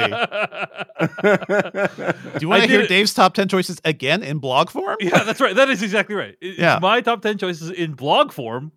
Go to decodingeverything.com. Uh, you can find a written version as well as all the other stuff that I'm up to and thinking about these days. I can't wait to hear what's your it. number one, Dave. I'm waiting with bated breath. It would be Uh-huh. hilarious if it was just a completely different list. That has happened before. That has happened before where uh, it has been a different published list than what I've said. on the. Shenanigans. Yeah. Uh, you know, lists change all the time, guys. Like one, sometimes I'll watch movies between the time that I make one list and the other, so it, it has happened. But I, you know, minor spoiler, um, all the movies are the same, so I'm not gonna like try to tease you with that. Anyway, uh, decodingeverything.com, my free newsletter. Check it out, subscribe. Uh, it's the best way to keep in touch with everything I'm up to. And I'll probably be posting stuff from Sundance in the next couple weeks. So uh, be sure to subscribe at decodingeverything.com. Dave, Hardawar, Dave is pivoting to text. your weekly plug. Sure. I want to point everybody to the Engadget podcast. Uh, we just did an episode wrapping up CES 2024. So if you didn't want to read all the little bit of news stories, uh, I chatted with my co-host uh, Cherlynn Low, who actually went to the show and she was on the show floor telling me about like the coolest things she saw. I covered a lot of stuff remotely too. So check out the episode. We talk about AI PCs and a lot of cool gadgets and what's up with the new TVs and stuff. And I reiterate why 8K, and we probably need to just keep doing this every year, guys. 8K. Don't don't invest in 8K TVs. Too many don't even, don't even look at 8K technology right now. It is a waste of your time and your money. Yeah, but I want that translucent one. I mean, I know you do, Jeff. Yeah. Give me that translucent TV. You got to save money for the Vision Pro, Jeff. I, I definitely do. I definitely. Oh do. wow, yeah, that's going uh, pre-order That's this, soon. this That's week, very right? soon. Pre-order Friday. this week, I think. Yeah. So, uh, Jeff Cannata, your weekly plug. Hey, did you uh, enjoy hearing Jordan Minor uh, on with us on this very podcast talking about? Uh, I think it was American Fiction that he yes, came on, and that's right. yeah. really wonderful guest. I roped him into being on my other podcast as well. Because he's written a book about video games. And so he joined me on my video game podcast, DLC, this week, talking about all kinds of cool stuff. He talked about the new uh, Prince of Persia game, which sounds Mm. phenomenal. It's about to hit. Uh, we talked about uh, an early, early hands on with the Suicide Squad Killed the Justice League game. Lots of really juicy stuff. Really great guest. Uh, you can find it all at dlcpod.com or wherever you get podcasts. It's a show called DLC. It's episode 530. All right. And I do want to throw a shout out to the Patreon page at patreon.com slash film podcast, where you can sign up for ad free episodes and exclusive after darks. We covered so much stuff on the Patreon this last month that we couldn't fit into the regular show. Reviews Mhm. of Saltburn, The Holdovers, Maestro, and so much more. Uh, of course, we never want anyone to become a patron or donate if it in any way causes you financial hardship. You can always support us for free. Leave a star rating for us on Apple Podcasts or wherever you listen to your podcast. Share about the show on social media. It really does help. Usually, here on the Filmcast, uh, this would be the part where I introduce our review this week, but uh, it's actually not going to be a review. It's actually going to be everyone's favorite segment of the Uh-oh. show. Here we go. Davis B movies, B movies, Davis B movies, the movies that he wanted to see earlier, but he could in theaters, and now they're out of video on demand. You can finally use it. That's right, everyone. It's the Davis B. Sorry, didn't mean for it to play again. That's right, everyone. It's the return of everyone's favorite segment, Dave's B movies. Perhaps- only this one. The I- best use I of that song. suspected why segment. you pushed so hard for this to be a main review. I suspected that's what we were in for. And you know, uh, the, the the the lyrics are a little uh, misnomer this time. You didn't have to wait for it on demand. That's you know? true. That's true. You know, I, I couldn't get Noah to rewrite the uh, the theme song for this p- specific case, but it was too good to not use. Today's review of the film cast is going to be of The Beekeeper. I'm going to read the plot summary of this movie from the internet. One man's brutal campaign for vengeance takes on national stakes after it's revealed he's a former operative of a powerful and clandestine organization known as Beekeepers. And This just, movie just a, a, a, a little a message to any aspiring filmmakers out there. If you want our powerhouse podcast to cover your movie, just make it about bees in some way. Listen, So Jerry that Dave could Seinfeld play knew his what was up. song. Yeah. He made the B movie, you know? That's right. I, I have to we're going to like, review it. there's been some really good B movies uh, in the last few. You know, Yes. uh, uh, Honeyland is, Yeah. is a movie that came out in Yeah. 2019. Incredible. That was one of my favorite movies that year. So I, I am into B movies and also B movies. it's a true story. Okay. Anyway, Devindra Hardawar. Uh, what did you think about The Beekeeper? Um, I'm here to say yes, the bees. Unlike the the Nicolas Cage meme, not the bees. Um, I I freaking freaking love this movie. I think this movie's a ton of fun. It is incredibly dumb, but uh, you know what, guys? Watching this reminded me. First of all, it has been a long time since we've had a very good Jason Statham movie, right? Like one we talked about others. Like there was the guy you not see him punch a shark in the face? I did, you know, I did perfectly fine. I think th- there was a level of uh of fun or like even action, like the the Meg movies. Like I like the Meg and the Meg two. I like the Meg one a lot actually. Meg two not as much. Um, but the thing that made us all fall in love with Jason Statham, like being there watching the Transporter for the first time, being like this guy from the Guy Ritchie movies. From Lock, Stock, and Two Smoking Barrels is like a kick-ass action star. He can do martial arts. He can be funny. He can be charismatic. He can drive fast. Um, not much driving in this one. Uh, but this watching this movie did remind me of like, oh man, when Statham is cooking, you know, when he's not making the shitty B movies, but also cooking on a level with a script that is delirious. A script by Kurt Wimmer, by the way, uh, a name I have not heard in almost 20 years because uh, Dave and I also originally bonded over Equilibrium, that movie from back in the day. I don't know if you ever saw Ultraviolet, Dave, his uh, theatrical follow up. Unwatchable, an unwatchable movie. So to see Kurt Wimmer's name appear too as a writer, that kind of got me intrigued. I think this movie it's it's completely ridiculous. There's no real human beings or feelings here, but as Jason Statham as a former secret agent of a beekeeper that like it's all insanity. It's all like it's all like crazy hyperactive, but I think the action is fun. Um, I think him as like a force of nature and everybody just trying to like keep up with him. That was endlessly hilarious. I like the cop duo that's in this. And uh yes, as we will talk about in spoilers, this movie get when I could not think I could like really love this movie even more. I was like, "Oh man, yes. We're doing this." That's where that movie this movie goes in the third act and we will talk about that as well. So I not the biggest fan of David David Ayer. You know, we've talked about his his Suicide Squad movie and how that's barely a movie. But I think like this is decently fun. Uh, the action is competently shot. Um, there are some like just the way they present some things. Like they, this is a movie about uh, call centers for malware, and the call centers are basically produced like a music video. Like they have LED lighting, and it's just like it is so delirious and so maximalist. I was like, oh, this is actually kind of hilarious. I'm actually I'm picking up what you're putting down here, David Ayer. Uh, there is a uh, like a tech bro uh, played by uh, Josh Hutcherson, I believe, like who is perfect level, perfect level of like smarmy asshole, perfect level of like guy I want to punch, but also literally like everything major corporate offices are doing right now they make fun of within like five minutes of his introduction. My office in new york has most of those things guys. It's not just a joke. It is real. Like the satire of that whole shitty environment is also Josh real too. Hutcherson's character actually based off of Devindra Hardawar. Yeah, I just honestly- wanna- well, no, not me. I'm not at that level. If I were, he's based off of Shingy. If you guys remember the Digital Prophet from uh from Yahoo, that's Yeah, probably who he's based yeah. on. Um, Yeah. but I, I just think like every element of this movie is like ludicrous and ridiculous, and I had a lot of fun with it. It's not a great movie, but it is a good B movie. Anyone considering watching this should first watch the uh, docu series Telemarketers. Mm, yeah. Not not the same vibe, Jeff. No, yeah. it's not. Uh, Not uh, the tele- same vibe at all. telemarketers gives a much more realistic depiction of what it is like to be a telemarketer. Uh, Uh, sadly, does it have sa- Jason Statham kicking ass, Jeff? Sadly, this movie loses a lot of points in the gritty realism uh, department for its depiction of the telemarketers. uh, let's talk a little bit about Kurt Wimmer. Okay, this guy has Yeah, this guy. one of the. First of all, I have a lot of affection for Kurt Wimmer's work. I think yes. he has one of the most uneven filmographies of anyone I know. Now, uh, I, I'm going to just read off a bunch of his movies in a row. Okay. Uh, equal. Uh, e- apparently, he was a screenwriter on uh, the Thomas Crown Affair, uh, which is, uh, in He my must opinion, have like had a pass on that because I had like a better screenplay by. Kurt Wimmer and Leslie Dixon. Mhm. Awesome movie. Awesome movie. Like one of my favorites of that genre.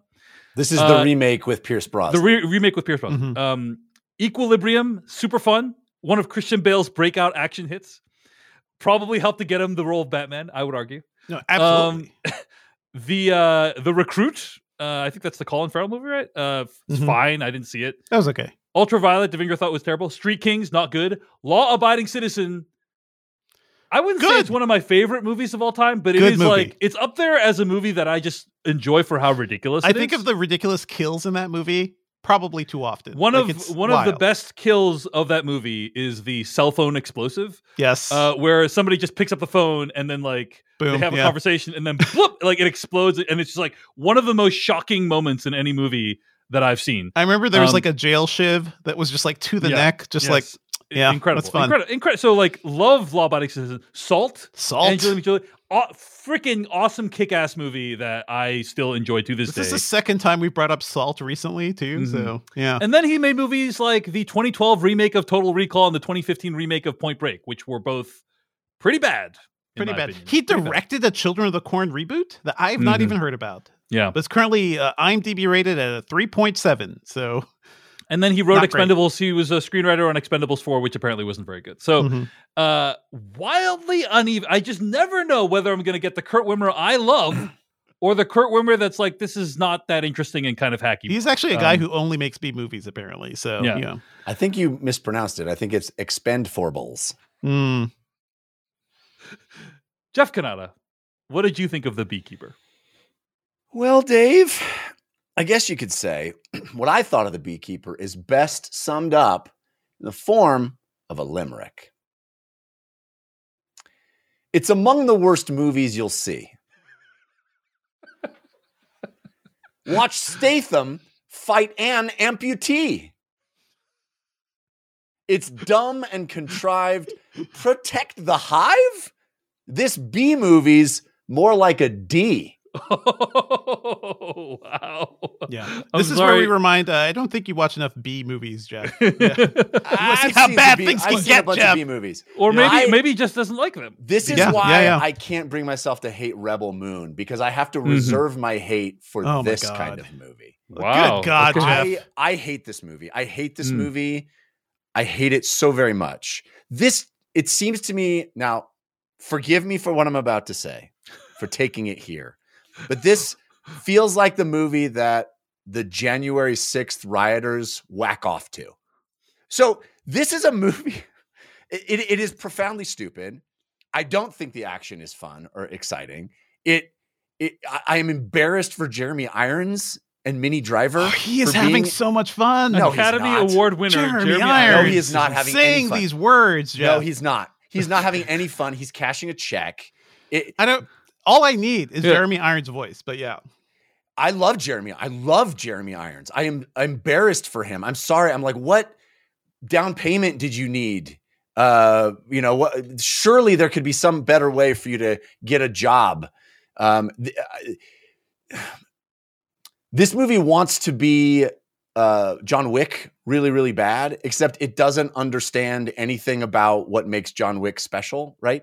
There's at no point is Jason Statham ever in danger? Or at you know in we're ever there's ev- never a point where he could possibly fail in anything he does. There's no stakes at all to anything. Um i am i am sad for how it treats Phylicia Rashad in this movie. Um i this is a movie about a guy who is in a government agency called the beekeepers. And when he retires becomes an actual beekeeper that's, you know all how he knows. profound-. It's you know all how- he knows. You know how psychotic that is? that is that is a sign of mental illness. That is profoundly stupid. That's like if you were uh, in the financial department of a company, and then when you retire, you actually count beans. That is true, like That's if- true, Jeff. If the Harvey Keitel character in Pulp Fiction retired and actually became a cleaner, like what kind of disturbed mind is like, I must become the thing that everybody called me? It is so profoundly stupid. And at no point does he use bees to attack anyone. You have one job, movie called Beekeeper, and that's to use the bees. he uses never- the honey. not at any he does point. use the honey to attack people. He uses does the use honey. He uses the honey. yes. I uh, this movie insults me at every turn. It is so profoundly stupid, and it is so. This is you know you talk about dad movies, and I have I have rejected that uh, title, but here is the quintessential Yes. dad movie in its most pejorative form because you have literally all of the scary things that happen in this are those those crazy millennials and their their ticky talks and their ability to scare me with technology. And oh if only there was a big strong dad who could never be hurt by anything and could just stroll in and show those young kids how their computers are hurting everybody. It is so it is so lowest common denominator. It is so pandering and and stupid and not fun stupid. It's not, in my opinion, not fun stupid. I know you had fun with it, Devindra, and I, I'm glad you did. But Yep. to me, it is stupid in a way that is that is lowering the IQ of our country. It is like it is pandering to a mentality that is like, you know what you should do is you should go in and punch them in the face, and there's nothing they can do to hurt you because you're you have justice on your side. It's like go fuck yourself movie. I i hate this movie so much. Jeff, uh, you were entitled to your opinion, but if you bring up Rebel Moon as a thing that is better than this movie, the thing I will put down is that this movie understands what it is. Okay, It- it, I don't think that's true. understands how. No, Jeff, it understands how dumb it is. It does not open with Anthony Hopkins telling me a grand tale of something in some stupid galaxy, whatever. There is a self seriousness to that movie, like the thing we talked about in our review. That movie should be more fun. People should be having more fun with it, but it's all like grim, dark bullshit, you know, because it doesn't allow itself to have fun. This movie gives you Jason Statham as a former operative who would create something like the Beekeepers, like a No, no, no, no. program that is outside of any control. It's like, oh yeah, sometimes we need something outside of the government control to really keep us in check. You know, whoever came up with the idea of the Beekeepers is psychotic. Everything about this movie is psychotic, but it is the tone of it is pure ridiculousness, which is I why I'm enjoying it. Uh, this i think this movie is absolutely taking itself seriously and i will i will take your anthony hopkins gravelly monologue and raise you a jason statham gravelly monologue where he literally sits at a table and goes anyone who would take advantage of old people.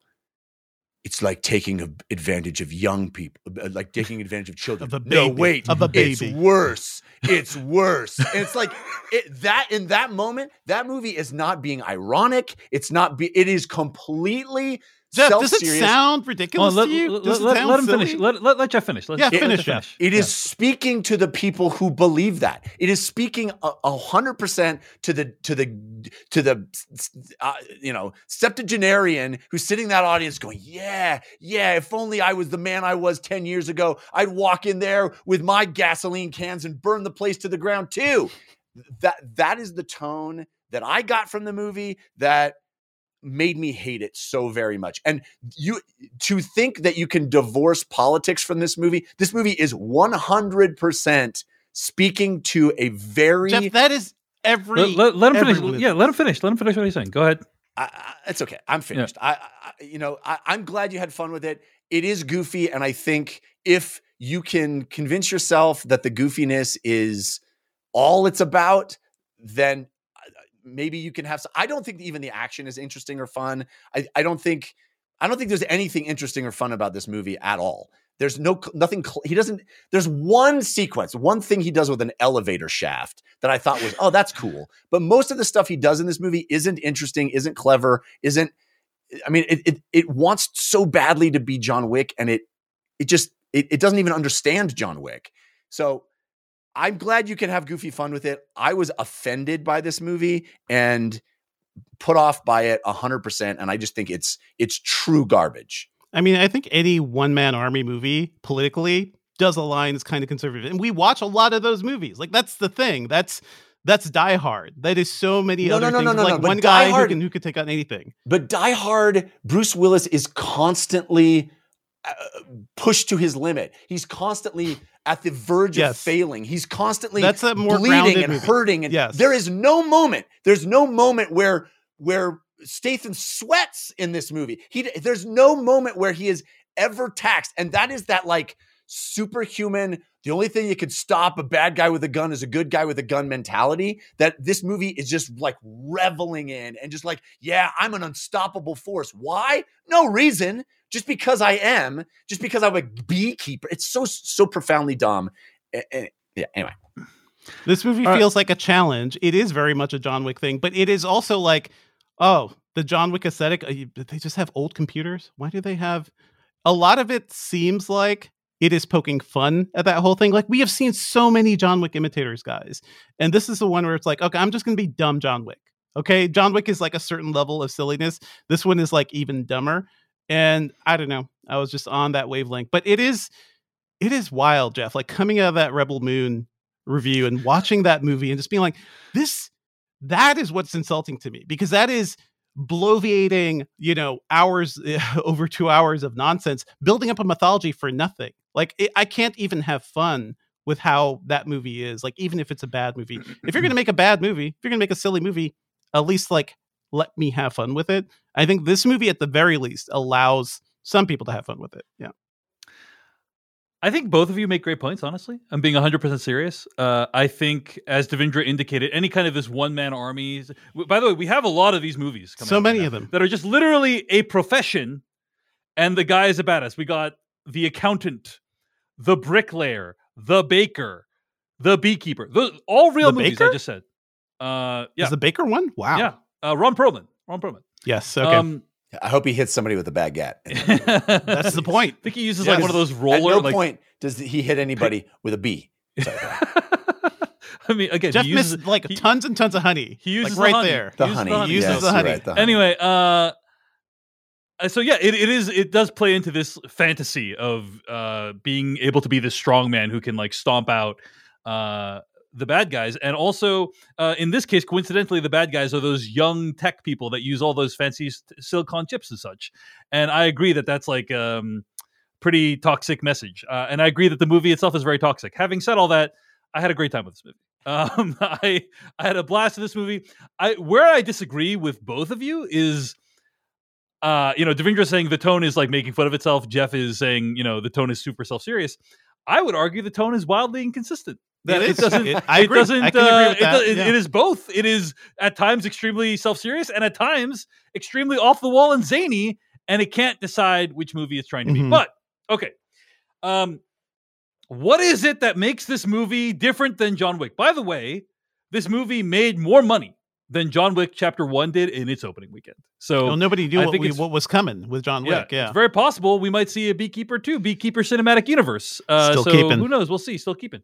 Um, but I would say uh, they're both at times very self-serious about the world that they're trying to create, right? So that's similar to John Wick. There's this underground society of people with like analog aesthetic. they can only use old computers yeah, old with green computers, all this monitors. shit. Yeah. uh, one big For difference what? that Jeff points out aptly is um, uh, that John Wick is able to like get injured and and be like potentially defeated, and and that that's not something that we really see in this one. So that's like sorely lacking. That's a big one. Agreed. Also, I'm just going to say the stylistic choices, the sartorial choices of the beekeepers, not quite as on point as those in the John Wick universe. Okay.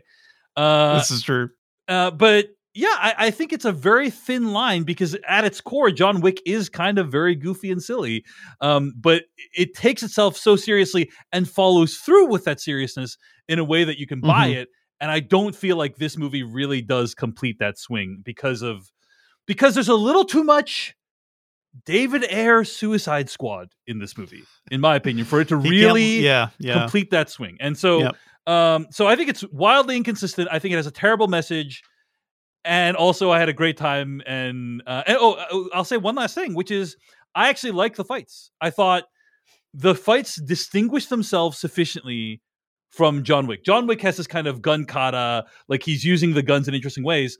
Um, yes, Jason Statham does use guns in this movie, but it's more brutal, hand to hand tools and like other implements and that aren't guns. And I thought that that was like a meaningful difference from how John Wick fights usually happen. So there was enough here that made me feel like, hey, this is a fun B action movie uh, that I would actually say is a great time. Uh, but uh, you know, I, I obviously also understand why Jeff was grossly offended by it. I don't I don't fault him for that at all. So all right, I want to say more to discuss. one more Yep. positive thing because Devindra, uh, in passing, mentioned the, the the sort of two cops in this movie. yeah, Uh, Bobby Naderi, uh, So good. pl- plays the the the male cop. Yeah. I loved him. hmm Loved him in this. He's a dad. He's, He's trying to just do his job. He throws away everything, every line. He's he's sort of like he's really in his own movie, and I Yeah. I dug him. I thought he was great. I want to see more of him. I had he had a really good uh pl- like counterplay with his uh with his partner who is Yeah. uh, more I she's kind of hilarious because she is like the person who is always chasing the John Wick character or whoever the lead character is. So, you know, uh, bad things happen to her and her family, but also I don't know. I think Yeah. their interplay alone was enough to keep me involved in this movie. She's also great. Emmy Yeah. uh, Raver Lampman is Mm. uh, her name, and uh, yeah, I thought they I thought they made a good duo. Yeah. Uh, the movie is really three movies. it's this buddy. And we can't cop- even reveal what it turns right, into. right, in yeah, the yeah. last It's, it's yeah. this buddy cop comedy, and then it's this extremely self serious Taken style revenge thriller, But and then this co- other thing that I'm not even going to say right now before spoilers. right? There's not even a com- it's not a buddy cop comedy. It's like there's no comedy to it. It's just like I, I would argue it has Hangout the, movie. Yeah, there- there's they're, a- they're definitely a hanging lot out, of they're making jokes. Like I think they're it's it's like kind of like that tone. But anyway, let's get to spoilers for the Beekeeper starting right now. I thought up an ending for my book. It makes no damn sense. Compels me, though. I didn't come here to tell you how this is going to end. When I buy a new book, I always read the last page first. That way, in case I die before I finish, I know how it ends. You can't handle the truth. Inconceivable! I came here to tell you how it's going to begin. All right, there is one moment in this movie Yep. that is going to define whether or not you are on board with the movie or not.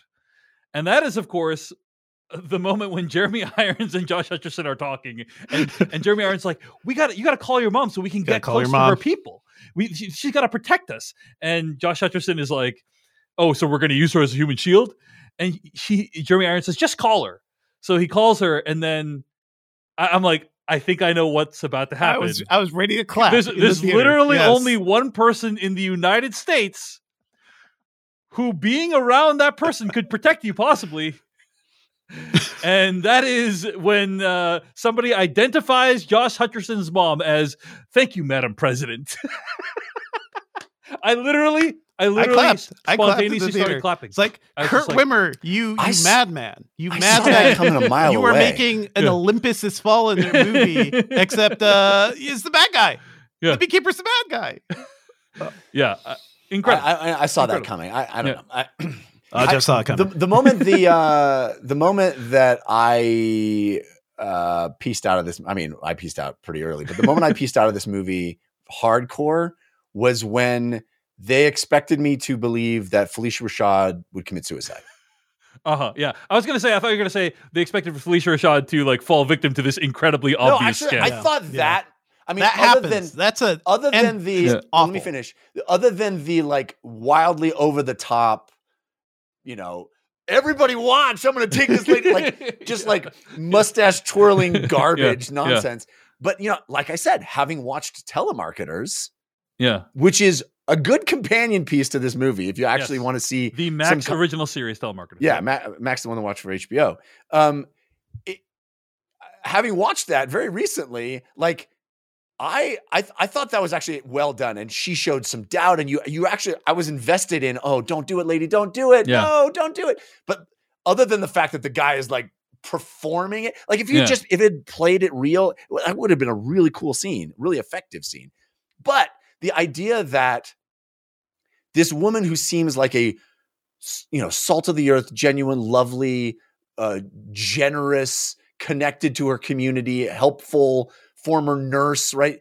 And, and she's got a daughter and she's gonna just off herself without mentioning anything to the daughter without leaving a note without like it- it is so preposterous and it also like makes her into a an unsympathetic character in my in my uh, uh, mind because it's like what a what a strange and selfish act to do that has no consideration. You lost everybody's money. Okay, well, what you, you, the inciting incident is going to be that you off yourself. Like it's it's so contrived and stupid and doesn't bear any kind of consideration for the characters themselves. Like m- there are other ways to make us care about Statham's, you know, it's like here's the here's a better way to say it. The movie doesn't give a shit about anyone except motivating Statham. It only cares about a plot motivation in that moment, other than like actually creating a believable, sympathetic, interesting world. Mhm. And that and and consistently that's what the movie is doing. And not for fun, not for joy, not for uh goofy silliness. It's like, oh, I'm forced to consider the suicide of this woman right now. Mhm. I can't have any goofy fun with this. And like where we get to at the end, where we're storming the the president, president's party. I, I can't. I can't the- have goofy fun with that in this with, with Yeah. that- what I know has happened in the world. Complete, completely fair. For a couple things. First of all, I don't know about you guys, but I had some conversations with my parents after watching this movie about Oh, not yeah. being taken in by scams. I, I saw this uh, referenced online on social media uh, this week. There is now a scam where people can use AI to clone your voice, and they'll like call your parents and say, "Hey, Well- I'm you know your son. I'm in trouble. Uh, I need some bail money. I need you to wire me bail money." You know, I like- had that exact thought while watching this, and why doesn't the movie do that? It- you have you literally have the daughter The daughter character. character. Wouldn't that be much more compelling, much more of the now, much more Mhm. interesting to like have the daughter character be the reason, and then you have actual stakes because the daughter character at no point gives a shit that her mom was killed. Like there's no. we Not at have no one point, moment of her yes. sitting on the Yeah. sitting on the stoop, looking out, and that's the entire grieving process that she has. Mhm, mhm. And it's like, oh, couldn't we have had a really cool moment where the daughter is somehow responsible in some way for the mo- mother's suicide? Like, why does your mom commit suicide? Do we not? We're not. De- I don't know. It, Yeah. it makes me so angry. This movie's lack of concern about any kind of human reality of anything, and that is I- the problem. Anyway, go ahead. Yeah, I, I will tell you where the movie went off the ri- like. There's there's a certain moment when I realized. So Devindra, you're you're saying the movie is self aware. I don't think it's self aware because there's a moment in this movie that I felt to myself, this movie doesn't know what it is. Like Mhm. that's th- th- there's a moment when I felt that, and that was when the other beekeeper shows up. I don't know if you remember that, but there's a moment when so th- the whole movie has been like a fairly self-serious kind of pot boiler, you know.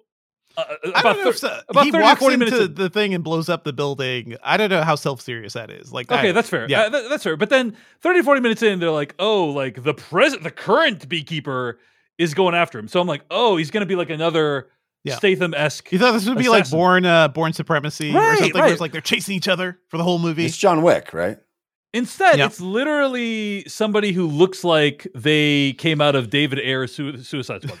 Like, Yeah. it's Cartoon literally somebody who like Comic book character. right comic book character like you you think beekeepers have certain qualities like they need to blend in they need to be subtle you know they're Gotta be part of the gonna- hive. It's a they're not secret gonna- underground organization. So I'm going to use this Yeah. Gatling gun on the back of my head. I'm car. gonna use this Gatling gun. I have this like hot pink jacket. Like it's just it made no sense even for the world they were creating. And Right. I, I just was like, oh, this is just David Ayer's thinking to himself, we need to spice things up. Like Well, Kurt you know Wimmer's making funny? a self-serious movie, and then David Ayer's Yeah. like, we gotta like, you know, Kurt Wimmer's like, what if the other beekeeper was like kind of like the guy in um, like Clive Owen in Bourne Identity, Right, you know? right. And then David Ayer's like, not sexy enough. Like we gotta have something that is gonna grab people's eye. And I was in the nightclub Also, recently. it feels like you're the matching things did- together in a way that doesn't make sense, you know. So How did she? How did she go get to get to him? How did she find him?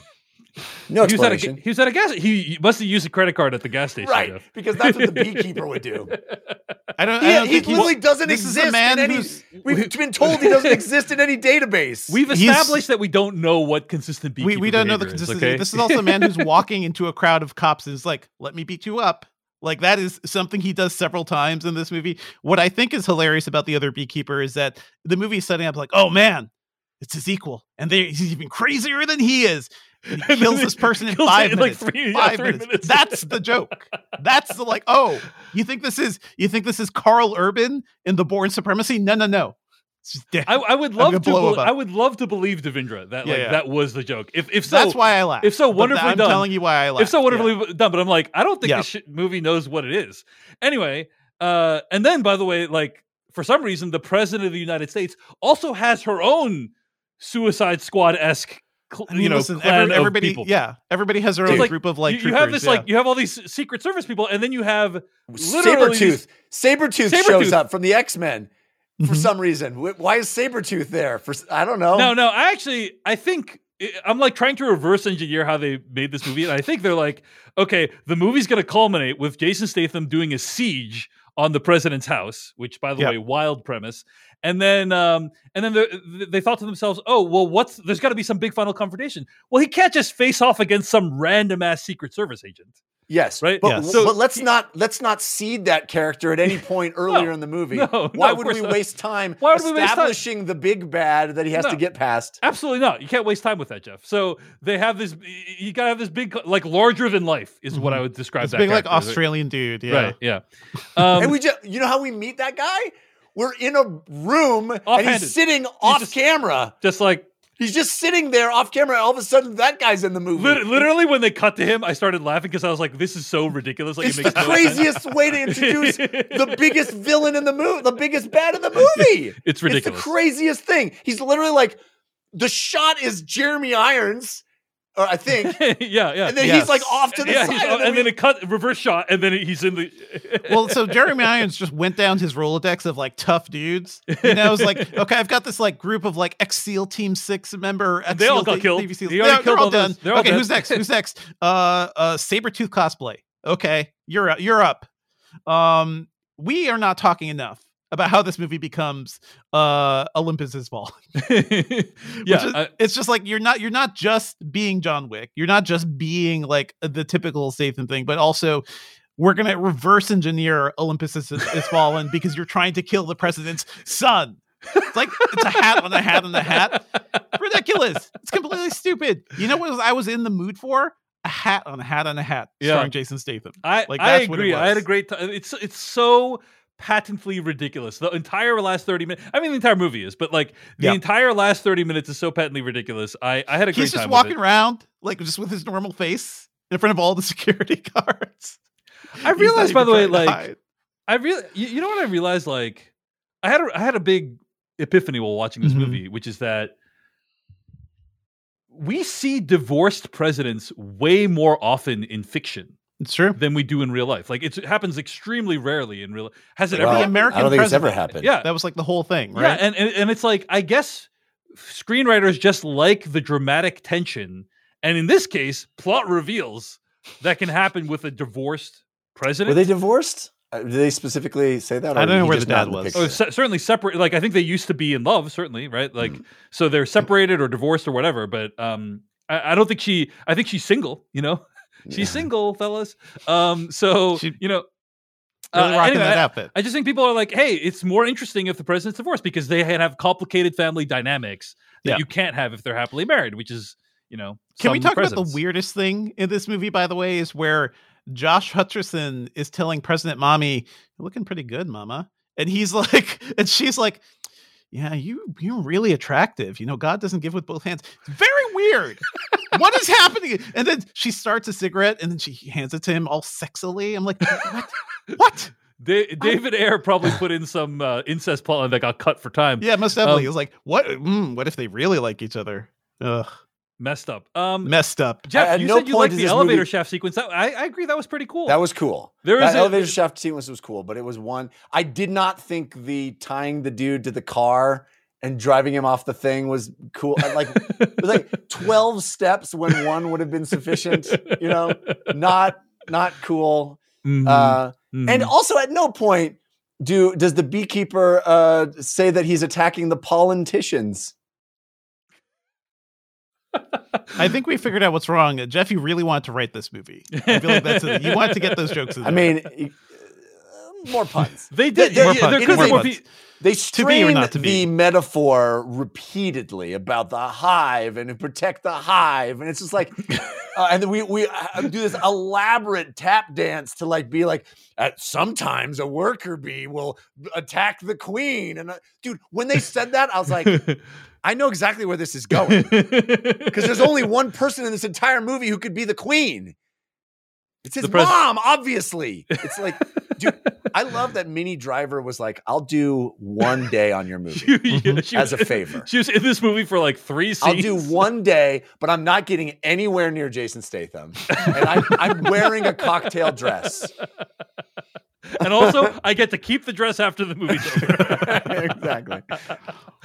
anyway, I a lot just of feel for ridiculous. Jeremy Irons, man. Somebody like put that dude in a good movie, please. If he needs the money, can we just cast? I know Yeah. he played. He just he just played Alfred, so you know he's willing willing to take anything at this point. I watched I watched him do a live on stage with Lesley Manville version of Eugene O'Neill's Long Day's Journey into Night. That was like wow. six, six years ago, and uh, it is wild to have that memory and then watch him in this movie. He is one Uh, of the great great actors of uh, any time period. And Well, hey, this eat. movie did pretty well opening weekend, so I think you know maybe hopefully get some back end out of the gross of this movie, and he can uh, buy that new addition on his house. You know, that's what we are ho- all hoping for. for sure Jeremy hope that works out for him. Yeah, yeah. so he doesn't have to be in the se- sequel of this.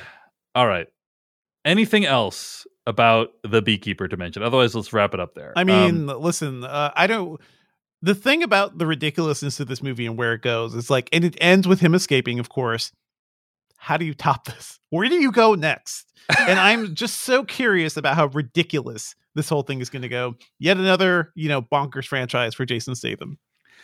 Jeff, I think you did a great job of summarizing how weird it is that he becomes an actual beekeeper in real Yeah. life. Um, and I gotta say, it made it really confusing. Uh, like that he was an actual beekeeper in real life. You know, like because the whole time you're like, okay, so are the assassins like? Do they take up beekeeping because that's required? Oh no, he just Yeah. does it because he likes No, it. the assassin. He just like can't get it out of his head just that he's, a- get out of his head. he's just such a simple-minded moron that there's I'm a beekeeper, must be beekeeper, Well, I guess. okay, th- that's that's the the least charitable way to view it, Jeff. Bees are fascinating, valuable creatures These are to society. fascinating creatures. Okay, The other beekeeper Yeah. had the beekeeper book. Why'd How- she have the book? Yeah. Let me tell you how They're dare all Yeah, trained why? How- exactly why? how dare you judge him? We need more beekeepers in our society. Indeed. Are you familiar with colony collapse disorder, uh, Jeff? I mean, it's a real The thing. most- we need we need bees. the biggest transgression in this movie is it when put, those it those- put the idea of beekeeping in his head, and so he's like, "Oh, Just great. buzzing around in yeah, there. great. Yeah. Now I got to do this. This is cool. I got to think about it. Have you Yeah. never had an idea that got incepted and now you got to do would it? Jeff? just like more of our government agencies to be called the school teachers, the the uh, the uh, the bricklayers, yeah, you the know, social worker, the social you know. workers. Yeah. right? that would be amazing. Next time, call the Secret Assassin Society the school teachers, Yeah, and then like we're be really Jason confusing. Like you kids, stay in line, stay in line, all of you. that was more like a Sylvester Stallone impression, Mm. Jeff. I don't know. I can't do Statham. He doesn't. You want talk Statham doing kindergarten cop, basically. yeah, yeah, Yeah, yeah. it's Okay. kindergarten What's a- what's iconic Yeah, that line was from like a kid- Kindergarten that was a Cop? kindergarten cop. That was like, what is going You're on? right. Okay. Yeah. It's not a Trying tumor. All right. Who is your daddy and what does he do? At the end of the day, it is really impressive that David Ayer made a movie. And Kurt Wimmer again. And He's Kurt Wimmer, somehow woo! still around. My man Kurt. All right. You can find more episodes of this podcast at thefilmcast.com. Email us at slash filmcast at gmail.com. Let us know was The Beekeeper a horrible affront to your sensibilities? Or was it a masterpiece? Uh, we are interested. There is in- no in between. Inquiring Listen, minds want to know. It's slash Sixty-nine percent Rotten Tomatoes. Nice. Slash filmcast at gmail.com. Yeah. Uh, Patreon.com slash film podcast, where you can sign up for ad free episodes and exclusive After Darks. Reminder next week, our episode will come out a little bit late. So be ready for that. Our music was brought to you by Tim McEwan from The Midnight, who wrote our theme song.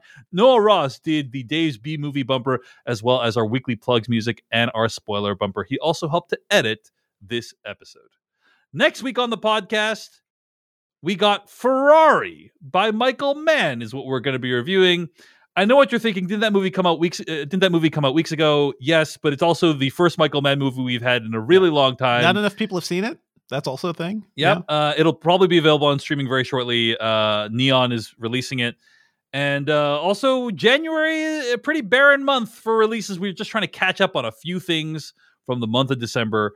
Uh, Yep. So look It'll be forward to- available January 23rd on VOD. yeah. So a Join great us. time for Perfect us to be talking about. Perfect time. Literally, the episode will come out when it is available for streaming on video on demand. So look forward to that conversation. And that is going to bring us to the end of this week's episode of the Filmcast. Uh, thank you so much for your support. Thanks for your patronage. Until next week, we'll see you later. Goodbye.